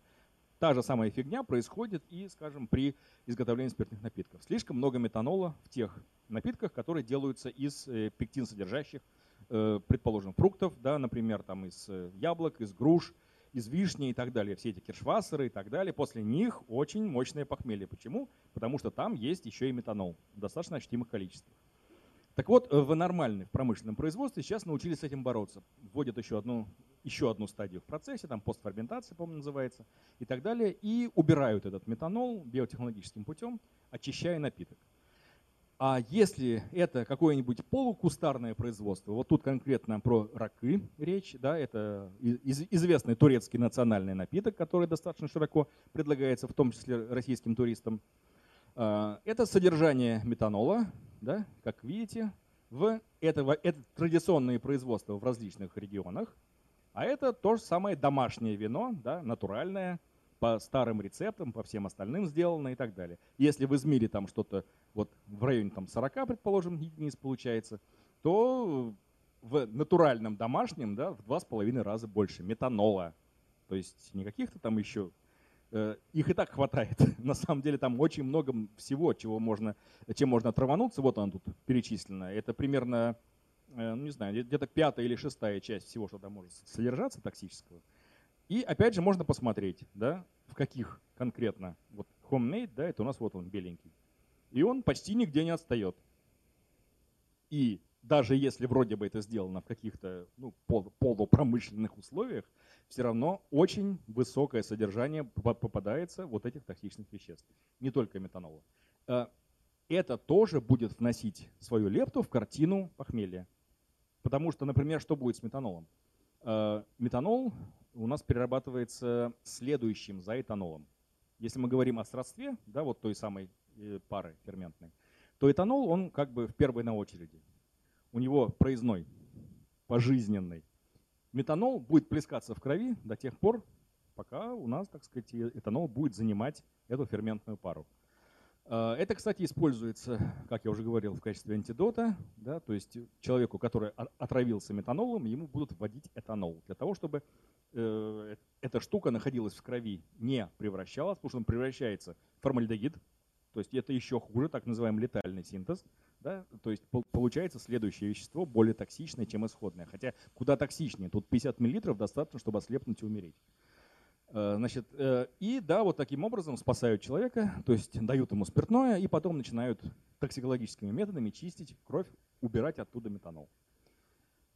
Значит, если коротко сократить, да, немножечко вот эту вот народную мудрость, то для того, чтобы не было похмелья, нужно просто не доходить до этой стадии опьянения. Вот и все. Понятно, что в основном она определяется эмпирически, да, что очень многие в какие там студенческие годы, например, или как мы в курсантские, да, начинают прощупывать эмпирически эту границу, за которой начинается похмелье. Но еще раз, то есть по большому счету не нужно заходить вот дальше тех самых танцев на столе, например, да, потому что дальше точно все плохо. Это можно посмотреть на любых записях с корпоративов, да, благо сейчас появился YouTube, это можно посмотреть не обязательно с собой в главной роли, да, то есть можно глянуть, как это бывает, и просто этого избегать. У разных людей есть разные признаки, то есть вы можете у себя их засечь. Например, я могу сказать про себя, да, то есть это не научно, но это и совсем даже не научная лекция. У меня начинает неметь носогубный треугольник. Вот я, как только это началось, все, я понимаю, что пить дальше нельзя. Потому что если будет увеличиваться доза, да, то будет как после вот тех отмечаний 4 званий, которые я не помню совершенно. И это жена рассказывала, что меня привозят на таблетке, на санитарке, да, сгружают, и все. Я потом утром только встаю и начинаю спрашивать, что там вообще происходило. Здесь можно для себя определить какие-то определенные признаки, да, своего организма. Чаще всего это вы что-то найдете для себя и будете на это ориентироваться. Дошли до этой кондиции, все, дальше не проходим. Получаете как бы удовольствие, да, без особых последствий. Ну, я понимаю, да, что все люди взрослые, удовольствие все получают по-разному, да, потому что если не спиртное, то курение. Они, кстати, между собой достаточно часто связаны. И когда людям, опять же, предлагают бросить курить, с точки зрения врача, им сразу говорят, пить тоже на это время прекращаете. Потому что выпил, моментально тянет покурить. В принципе, там очень много вещей, да, то есть не это так будет игромания, не это так будет токсикомания или еще что-нибудь. Люди умеют развлекаться. Они всегда найдут себе зависимость, да, это говорят наши коллеги-психиатры, что каждого человека поджидает его личная зависимость. Кто-то ест, кто-то пьет. Вот, то есть это, в общем-то, есть очень разные способы себя развлечь. Единственный работающий метод, реально работающий метод против похмелья выглядит вот таким образом. То есть это та самая капельница, про которую я рассказывал. Это введение растворов, да, это введение натрия, там, хлора и так далее, калия, восстановление этого нарушенного баланса, введение глюкозы, аскорбиновой кислоты и так далее. То есть это вещь стационарная. В домашних условиях такое не получится собрать. Поэтому дома ориентируемся исключительно по самочувствию. То есть самое главное, что нужно делать? Нужно пить, писать и спать. Это как бы программа действий, да, из 3 пунктов, которые сопровождают любое похмелье. Зачем спать? Понятно, да? Для того, чтобы ферментные системы сделали свою работу. Это первое. И второе, чтобы вы не нагружали головной мозг, ему и так, в общем-то, плохо. И не только головной мозг, но и сердце в том числе. Покой – это то, что нужно. Значит, второе – восполнение жидкости. Точнее, это даже первое. Потому что, как я уже сказал, основная симптоматика связана именно с потерей жидкости и электролитов. Есть такой хитрый достаточно прием, он, правда, не всегда срабатывает. Я уже говорил, что этанол, цельная молекула, это мочегонная. Так вот, накануне, да, когда вы ложитесь спать после некого застолья, можно попробовать выпить, предположим, там, ну, где-то 500-700 мл воды перед тем, как вы ложитесь спать. Опять же, почему это не всегда срабатывает? Ну, человек, когда у него похмелье, да, на следующий день, накануне он напивается до такого состояния, что он вряд ли будет помнить, что нужно эту воду выпить. И даже если она будет стоять рядом, он может там на себя палить, там тепленькая пошла и так далее. Не исключено, да, что он просто не сообразит, для чего он эту воду заготовил. Но если вдруг, да, то такая тактика, по идее, с точки зрения патофизиологии всего процесса, сработать может. Значит, ну и понятно, что щадящий режим, то есть никаких физических нагрузок, никаких дедлайнов, да, все. На этот день человек умирает, его нет. Ну и да, можно поддержать себя, плацеботерапия, да, это как раз те методы, которые лично вам всегда помогают. Значит, что еще? Ну и да, самое главное не, то есть что не делать. То есть там было понятно, что делать, а тут у нас что не делать. И на одних из первых местах у нас получается кофе и физическая нагрузка. Почему кофе? Кофе, точнее кофеин, у него есть такое неприятное свойство. Он увеличивает потребность миокарда в кислороде. Значит, а у нас и так проблема с доставкой и питательных веществ, и кислорода, потому что кровь вообще никакая, да, она все сгущена и так далее. И если мы будем заставлять сердце работать сильнее, интенсивнее, то, к сожалению, инфаркты, например, вполне себе описаны на фоне приема. Ну, даже у молодых, то есть я сейчас скажу, сколькилетний был, 21-летний студент американский, значит, у него после, вот, то есть он на фоне похмелья, он выпил еще 2 банки энергетика. И его увезли с инфарктом, 21 год. Значит, и у более взрослых людей, да, у тех, у которых уже гипертония, предположим, или еще что-то, да, неоднократно приходилось, опять же, вспоминаем армию, неоднократно приходилось таких людей вывозить, в том числе из бани. Потому что баня — это как бы дополнительное обезвоживание, да, это достаточно мощная нагрузка, в том числе на сердце и так далее. То есть это испытание, которое выдержит далеко не каждый здоровый человек. А здесь, как я уже говорил, да, человек с вейсалгией, то есть он больной. Спортзал – физическая нагрузка, как я уже сказал. Бассейн – это возможность утонуть, в том числе, потому что могут быть, например, судороги. Да, если нехватка калия, соответственно, у нас с достаточно большой вероятностью могут возникнуть судороги. И если помочь некому, ну, извините, да, может закончиться не очень хорошими вещами. И особенно отдельно нужно упомянуть купание в открытых водоемах, да, потому что, опять же, происходит очень неприятная вещь. Кардиопульмонарный рефлекс называется, когда человек, например, не чувствует, что вода сильно холодная, да, он же, во-первых, выпивший, и, во-вторых, есть очень интересный эффект у уксусного альдегида, я его упоминал, он расширяет сосуды, в том числе подкожные. То есть человеку становится тепло, но тепло это исключительно потому, что у него очень быстро уходит тепло из организма. И вот он вошел в эту ледяную воду, и у нас есть такой рефлекс, ну, никуда не денешься, есть он. Сердце просто останавливается в ответ на погружение в ледяную воду. Все, человек умер. Секс, понятно, по очень многим причинам сюда не входит. Да? Тут и, как бы, как вы понимаете, органолептика, да, и все остальное, и этика, уголовный кодекс и так далее. Оно не все сюда помещается. Парацетамол, отдельно о нем специально говорю. Это мое нелюбимое, значит, лекарство. Почему? Потому что это чемпион мира по лекарственным гепатитам.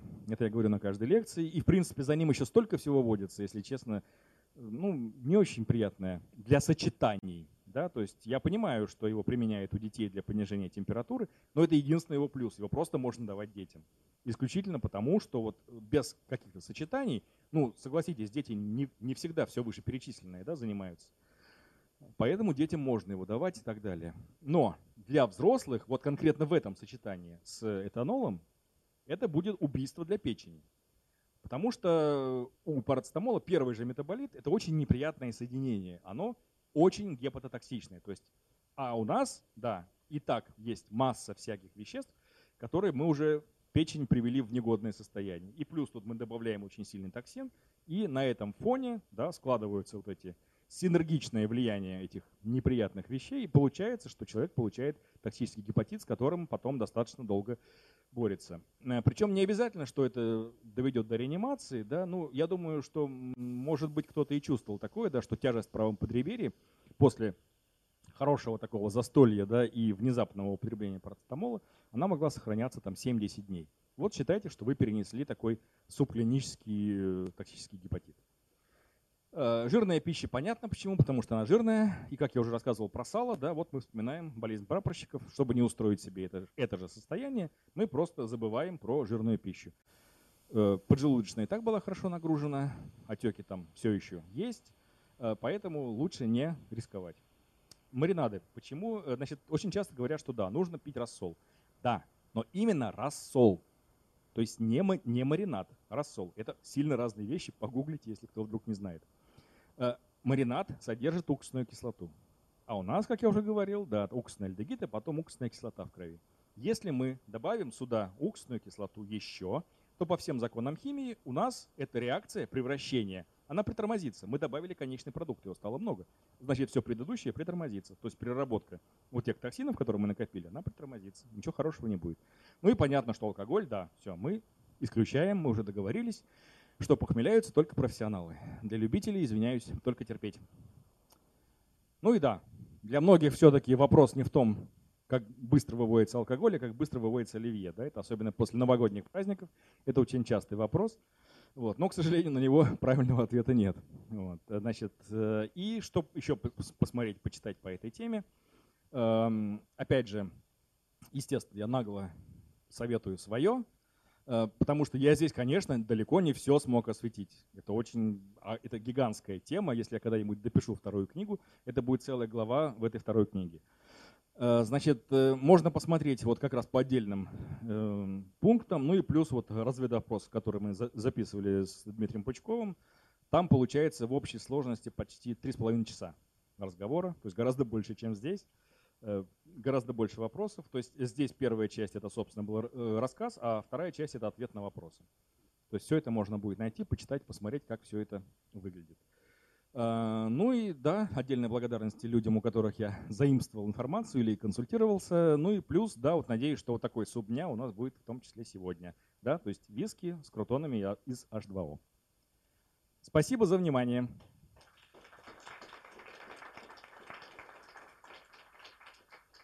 И у нас вопросы и ответы. Я подношусь, соответственно, с микрофончиком для того, чтобы… я попробую ответить. Да. А люди в онлайн-трансляции все это дело услышат и увидят.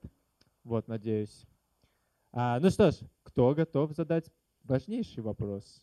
Первый вопрос, ладно, он не может быть важнейшим. Ага, раз, два, три. Так и пройдусь. Скажите, пожалуйста, вот… Вы говорите о том, что есть у нас препараты, которые похмелье, скажем так, не лечат, проверенные средства. А вот как о препаратах, которые похмелье условно предупреждают? Ну, например, у нас есть, я сейчас не помню фирменное название, условно говоря, предлагают перед употреблением и немножко после унитиол, грубо говоря. Да. И, соответственно, говорят, что вот есть похмелье, нет похмелья. Он работает как плацебо или все-таки его, скажем так, есть. Значит, есть очень интересная история про этот препарат. Не будем его называть. Да? То есть мы назвали действующее вещество, любой может найти. Значит, здесь, в Петербурге, живет замечательная девушка, Аня ее зовут. Она как-то решила воспользоваться этим препаратом. Было, значит, написано в инструкции, что да, он предотвращает похмелье. Она его приняла. Ну, на всякий случай, то есть там доза не очень большая была, чуть больше бутылки пива. Я понимаю, что для некоторых девушек действительно может быть много, но тем более она просто решила подстраховаться. На утро она посмотрела на себя в зеркало и немножко не узнала, потому что она столкнулась с достаточно частым побочным эффектом унитиола, называется токсидермия. То есть это токсическое поражение печени, которое проявляется пятнами, которые сходят, по-моему, около 2-3 недель. Выглядит стрёмно, мягко скажем. Вот. И зудят и так далее. То есть доставляет массу неудобств. Человек получил вот такой побочный эффект. Она это решила не оставлять просто так. И для начала просто начала задавать вопросы производителю. Производитель не пошел навстречу. Начал обзывать ее нехорошими словами, типа пьяница, там, алкоголик и так далее. Девушка не растерялась, пошла в суд. Вот. Я почему эту историю знаю? Потому что я писал одно из писем врача, то, что называется. Да? То есть я, в это дело были подшиты в том числе и мои письменные показания. Вот. То есть я рассказывал о том, что это за вещество, что унитиол – это, в принципе, боевой антидот. Да? То есть он разрабатывался как средство от боевого отравляющего вещества люизид. Вот. Это такое мышьяк, содержащее отравляющее вещество. И да, унитиол – это одна из уникальных российских разработок, которая действительно заслуживает того, чтобы ее вспоминать. Точнее, уникальных советских разработок, это потому что 50-е годы. Значит, этот препарат, как почти любой антидот, да, это распространяется почти на все антидоты. Любой антидот – это почти всегда тоже яд. И он тоже наносит ощутимый вред. Его применяют только потому, что на весах у нас получается так. С одной стороны, некие токсические проявления со стороны антидота, а с другой стороны, жизнь и смерть. Понятно, что в этом случае, естественно, выбирается антидот. То есть тут без вариантов. В том случае, если у нас с одной стороны токсические вот эти явления антидота, а с другой похмелье, потенциальное причем, то есть не факт, что это оно обязательно будет, а потенциальное, то это как бы вещи абсолютно несовместимые. Ну, в общем, дело длилось 1,5 или 2 года. Значит, в это время производитель предлагал договориться там, и так далее, потом угрожал. Ну, в общем, все стадии были пройдены. этого процесса. Девушка собрала, в том числе из разных регионов России, и от пациентов, и от врачей наблюдения о том, что вот именно на этом препарате встречается токсидермия. Плюс мы приложили переводы статей из зарубежных журналов, где тоже все это было описано. Ну, в общем, дело кончилось тем, что производитель убрал этот препарат из большинства аптек, первое. И второе, Минздравом ему было приказано убрать из инструкции показания похмелья, предотвращения похмелья. Именно потому, что он просто не соответствует этому показанию. Я молчу, что он не соответствует многим другим показаниям, которые там указаны. Но хорошо, что убрали хотя бы похмелье, что люди не будут принимать этот достаточно тяжелый препарат, да, именно для того, чтобы предотвратить какое-то якобы получающееся похмелье. В принципе, у нас получается как, что для того, чтобы предотвратить похмелье, мы должны… Есть два варианта. Мы либо должны каким-то образом ускорить превращение ацетальдегида в уксусную кислоту, либо не допустить превращения его из этанола. Но и то невозможно. То есть вот у нас попал этанол, он должен во что-то превратиться. По-другому никак не будет. То есть он не будет… Если он будет циркулировать столько времени в организме, будет отравление, кома и так далее, смерть и так далее. Все как положено. То есть ферментная система для этого предназначена, для того, чтобы обезвреживать этот яд. И второе – ускорить, да, ускорить переработку. Не получается, я уже показал почему. То есть мы можем убрать субстрат. Да, вот то, что делает в токсикологии, предположим, принцип двух труб, да, то есть мы не только в вену вошли, но мы и вышли в виде катетера в мочевых путях. То есть моем, товарищи, просто очищаем его физически. От этого мы убрали субстрат, да, и сразу ферменту стало работать полегче. Ну и отравление ушло. Вот единственная тактика, которая может работать в этом случае. Видимо, надо какой-то рубаи придумать о смирении и как ты похмелью рад. Ну, я бы назвал это налогом на веселье. Принимай страдания с удовольствием, тебе от них не избавиться. Что-то в этом роде. Вопрос из интернета. Правда ли, что нельзя смешивать спиртные напитки различной крепости? Да, ну смотрите, значит, как обычно, в любом мифе есть некое рациональное зерно. Я рассказывал вот о том, какие там встречаются сивушные масла, другие компоненты. Да? По большому счету, если мы пьем только один какой-то напиток конкретный, то мы получаем последствия только от тех ингредиентов, которые в нем есть.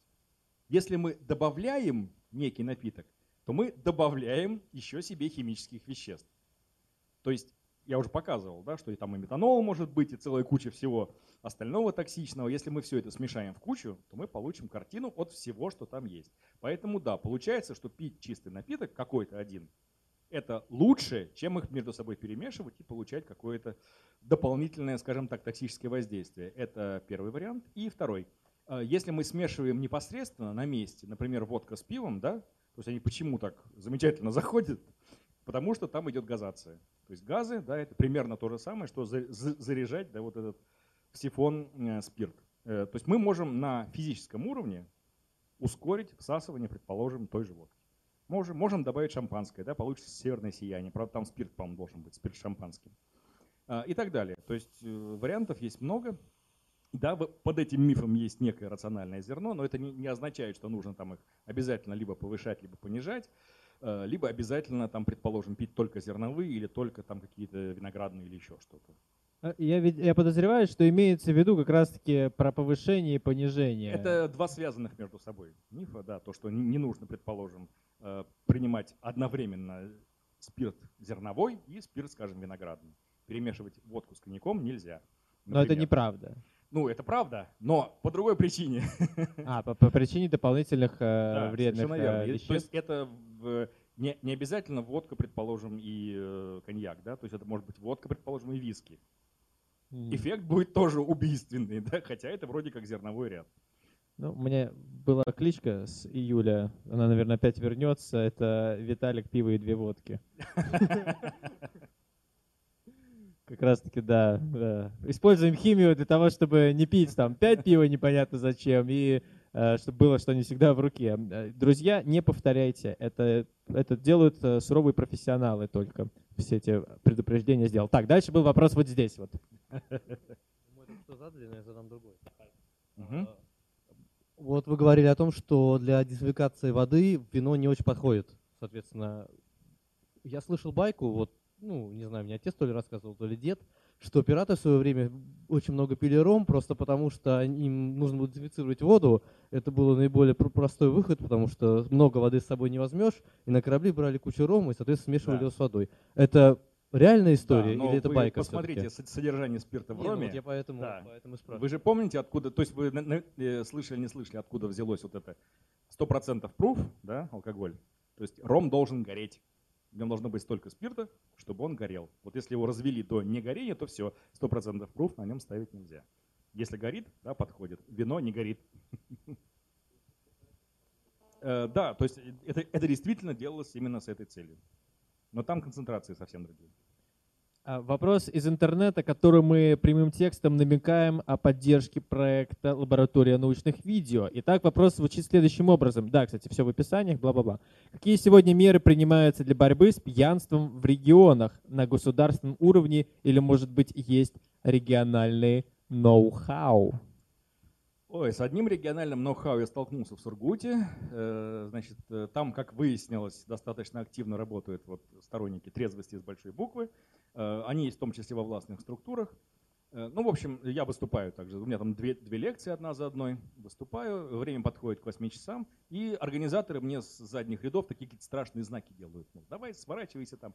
Я не знаю, что там, или самолет улетает, или нефть начала бить, и еще там что-то. Сургут, всякое может быть, да? Так вот, я быстро свернулся, все, мы все это закончили. Я спрашиваю, что случилось-то? Ну, ты помнишь, мы договорились потом посидеть у меня, там у главного организатора, попить пиво все вместе. Я говорю, ну да, и в чем проблема? А у нас в 8 часов прекращается продажа всего спиртного в городе. Вообще. То есть это вот такой продвинутый региональный закон, региональное ноу-хау. Значит, и это, значит, это было очень интересно наблюдать. То есть мы прилетели буквально в магазин там за 3 минуты до. Все в очереди пропускают, то есть они стоят, ждут. Кто там с хлебом, с молоком, со всем остальным, это не важно. Главное, чтобы успели ребята, которые со спиртным. Открываются все кассы в магазине, выходят все, менеджеры, все остальные, все садятся и все пробивают в первую очередь спиртное. Потому что в 8 часов будет блок на уровне кассы, и эту группу товаров пробивать будет нельзя. Ну, сидим мы потом, все это потихонечку пьем, ну, то есть мы взяли это что-то чуть-чуть, то есть нормально, исключительно, так сказать, для общения. Я спрашиваю, а что так, почему, то есть как вообще до этого дошли до жизни такой? Ну, говорит, у нас есть вот такое вот активное достаточно лобби трезвости, которое, значит, требует мало того, что прекратить продажу в городе, еще и вынести всю продажу за пределы города. То есть все магазины со спиртным, палатки там или еще что-то, не знаю, это как с казино. То есть их вынести за черту города и продавать исключительно там. Ну, а последствия, говорю, есть какие-нибудь? Ну, как, говорит, конечно, есть. Смотри, во-первых, люди стали закупаться больше. То есть спиртного стали покупать больше. Потому что, ну, раньше можно было сидеть и понимать, что ты в любой момент можешь пойти и взять. И чаще всего ты не шел и не брал. Потому что тебе уже хорошо, тепло и ничего не требуется.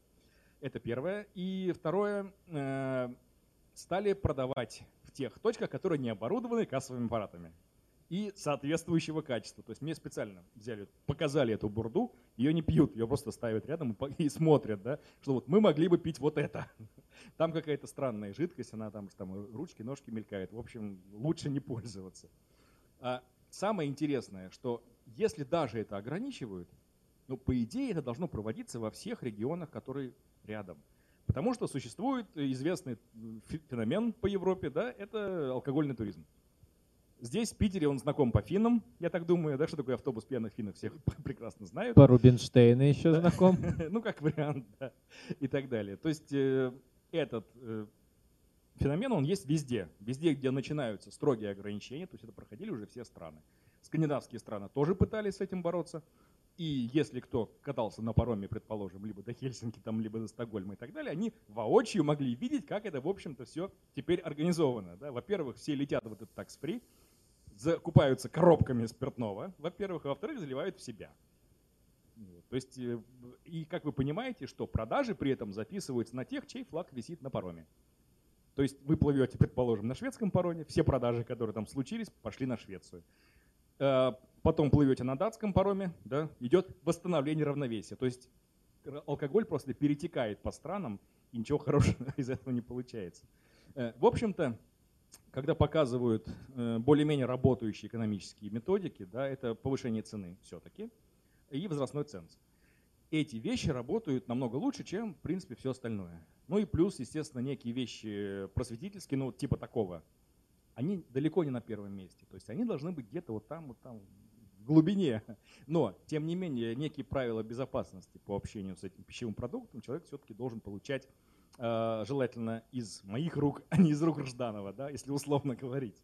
Вот, потому что, да, есть реальные вещи, есть возможность развития зависимости. Она не нулевая, она действительно доказана, да, то есть она существует, и проблемы огромные с этим. И работать как раз еще с этими людьми нужно, потому что у нас огромный провал, скажем так, у нас нет тех специалистов, которые могли бы создавать им мотивацию, например, да, потому что, чтобы человек бросил пить, ему нужно создать мотивацию. Без этого никак. То есть он пока не решит сам для себя, он, естественно, пить не бросит. И вот с этой службой как раз самая большая проблема, у нас ее нет, это первое. И второе, служба, которая занималась бы ресоциализацией, то есть возвращением в общество таких людей. Потому что, ну ладно, предположим, мы ему создали мотивацию, предположим, мы его там почистили и так далее, он там несколько месяцев сухой и все. Потом он возвращается обратно, да, в свой двор, к своему телевизору, смотрит новости и достает бутылку. Это как бы уже без вариантов. Нужно, чтобы такие люди рассоциализировались, устраивались на работу там, и так далее, и так далее. Но это затратно. Это долго, это затратно и так далее. А вот, например, запретить 8 часов продавать во всем городе алкоголь – это пожалуйста. Это просто, и это такой популистский шаг, что вот мы таким образом боремся за трезвость. Нифига подобного. Вы боретесь как раз за себя исключительно. То есть это вещь популистская, не более. Мне очень понравилась ваша фраза «Сургут – город, где всякое может быть». Ну, в общем, да. Ну, после этого, да, после Норильска, конечно, мне так уже не казалось. А вот сначала немножко было удивительно. Расскажите, пожалуйста, о влиянии алкоголя на репродуктивную функцию человека и того, и другого. На сперматогенез и… Ну, опять же, здесь будет со стороны женщин. Будет зависеть от перспективы, какая, долгосрочная или краткосрочная. И так, и так. Хочется полную картину иметь. Я понял. Ну, смотрите, то есть пьяное зачатие никто не отменял, то есть такой термин реально существует. И да, действительно, возможно, неправильное, предположим, или расхождение этих половинок хромосом, или даже целых хромосом, и так далее. Это тоже, да, показано. То есть такие нарушения могут возникать, если кто-то из участвующих в этом процессе пьян. То есть не обязательно оба. Насколько пьян? Это хороший вопрос, на самом деле. Это хороший вопрос, да, потому что я специально искал такие дозы, я не нашел связи. Да? То есть это вот как с беременными и алкоголем. То есть мы не можем сказать, какая доза является безопасной. И поэтому есть во всех рекомендациях, да, что если вы планируете зачать ребенка, то примерно где-то за месяц, да, умерьте пыл в отношении алкоголя, там, принимайте его в очень умеренных дозах или вообще лучше откажитесь. Кстати, с курением та же самая фигня получается. Есть рекомендации по тому, чтобы завязывать до того, как вы решили зачать ребенка. Это если планируется, а если не плановое, то тут вообще это исключительно, это получается лотерея. Мы не можем сказать, какая конкретно доза, в какой конкретной ситуации сработает негативно. Может пронести, может, не вопрос, но может и не повести. Это первое. Это если мы говорим о краткосрочной. С долгосрочной все сложнее, потому что здесь будет зависеть от степени профессионализации человека. Да? Потому что одно дело, если он выпивает по бокалу вина в день, то это особых последствий не будет. И другое дело, если это не бокал вина, скажем, а бутылка водки. К сожалению, такие люди бывают. Да? То есть если происходит уже зависимость, формируется физическая зависимость, то где-то на границе между второй и третьей стадией, да, то есть как различают, начинаются органные изменения. И в первую очередь страдают те, скажем так, те пулы клеток, которые делятся активнее всего. У мужчин это получается половые клетки в том числе. Они у нас делятся очень активно. У женщин немножечко по-другому эта система устроена, поэтому она более устойчива к таким повреждениям. С другой стороны, у женщин страдает гормональная система, и процессы вирилизации в одну сторону, да, и процессы, которые…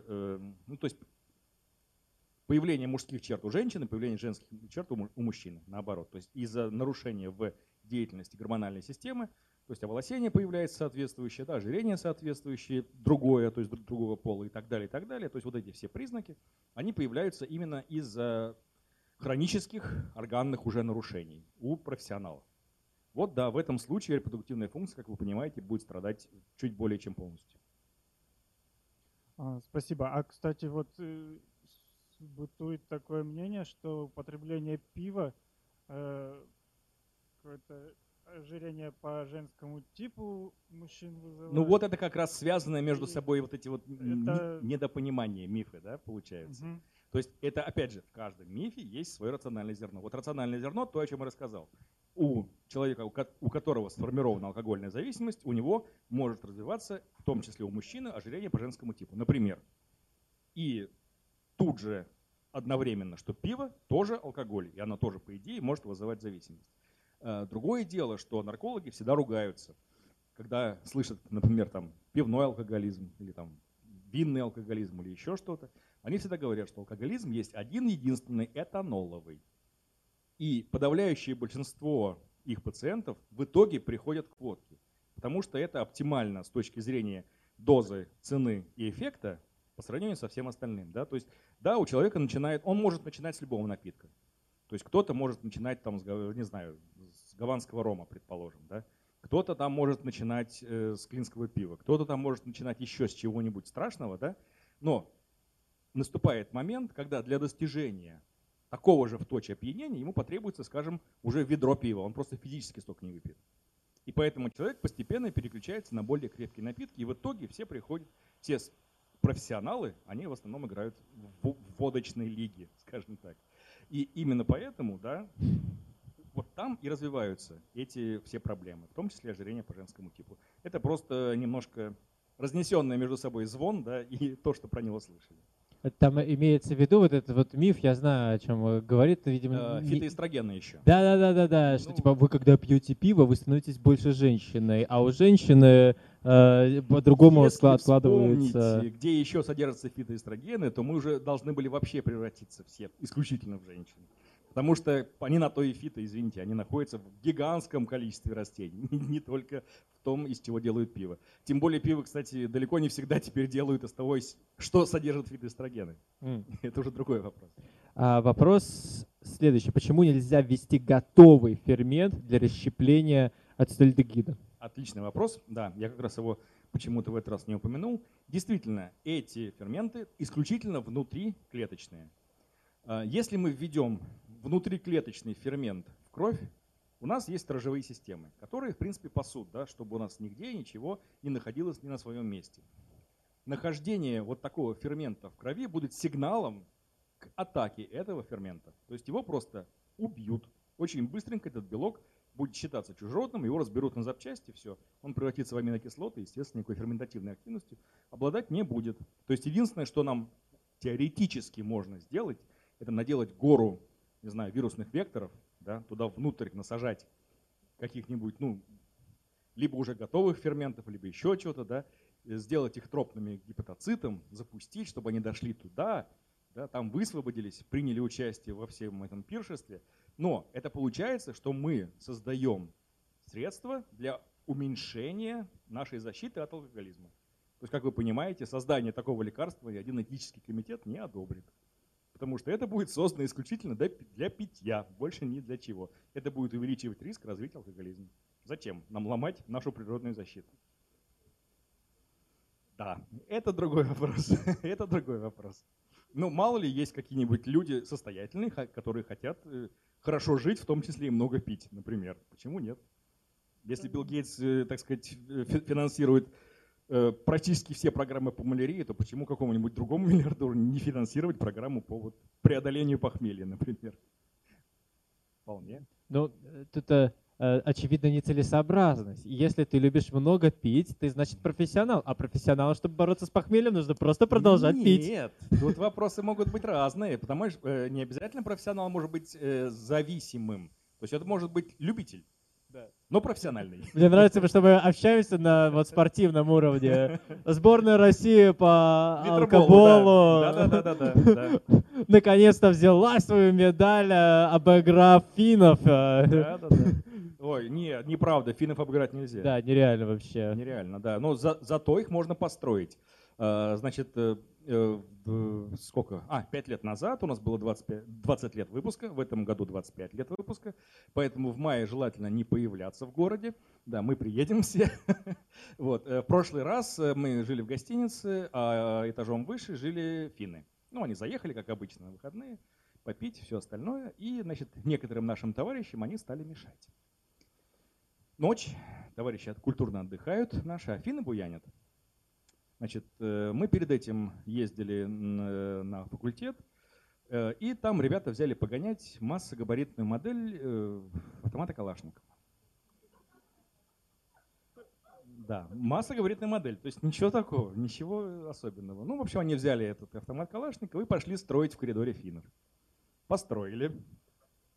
Потом нашелся человек, который знает финский, и он им в весьма нелицеприятных выражениях объяснил, что если вы будете отдыхать, мешать отдыхать русским офицерам, дело может закончиться очень печально. Финны все поняли и были тише воды до утра. Вот, поэтому их, конечно, перепить вряд ли, но построить можно. И еще про финнов ходят такие народные байки, что они, когда к ним приезжаешь в Финляндию, так делегация какая-нибудь бизнесовая, они, естественно, там все гуляют по полной программе, идут в клуб, ложатся в 6 часов утра там с соответствующим состоянием, и в 8 часов утра финны уже приезжают забирать русских, а русские не готовы к такому. Говорю, если мы посмотрим ту карту распределения, да. Да, то в Финляндии вообще белое пятно по обоим этим самым ферментам. То есть им это, там как раз те, что нужно, люди живут. С генами им повезло. Да. Ну, как сказать. Еще есть вопрос, наверное, сегодня завершающий официальный, потом еще можно посидеть поболтать и так в неформальном. Такой классический. Как влияет в скобках запивание спиртного, ну, например, соком? Угу.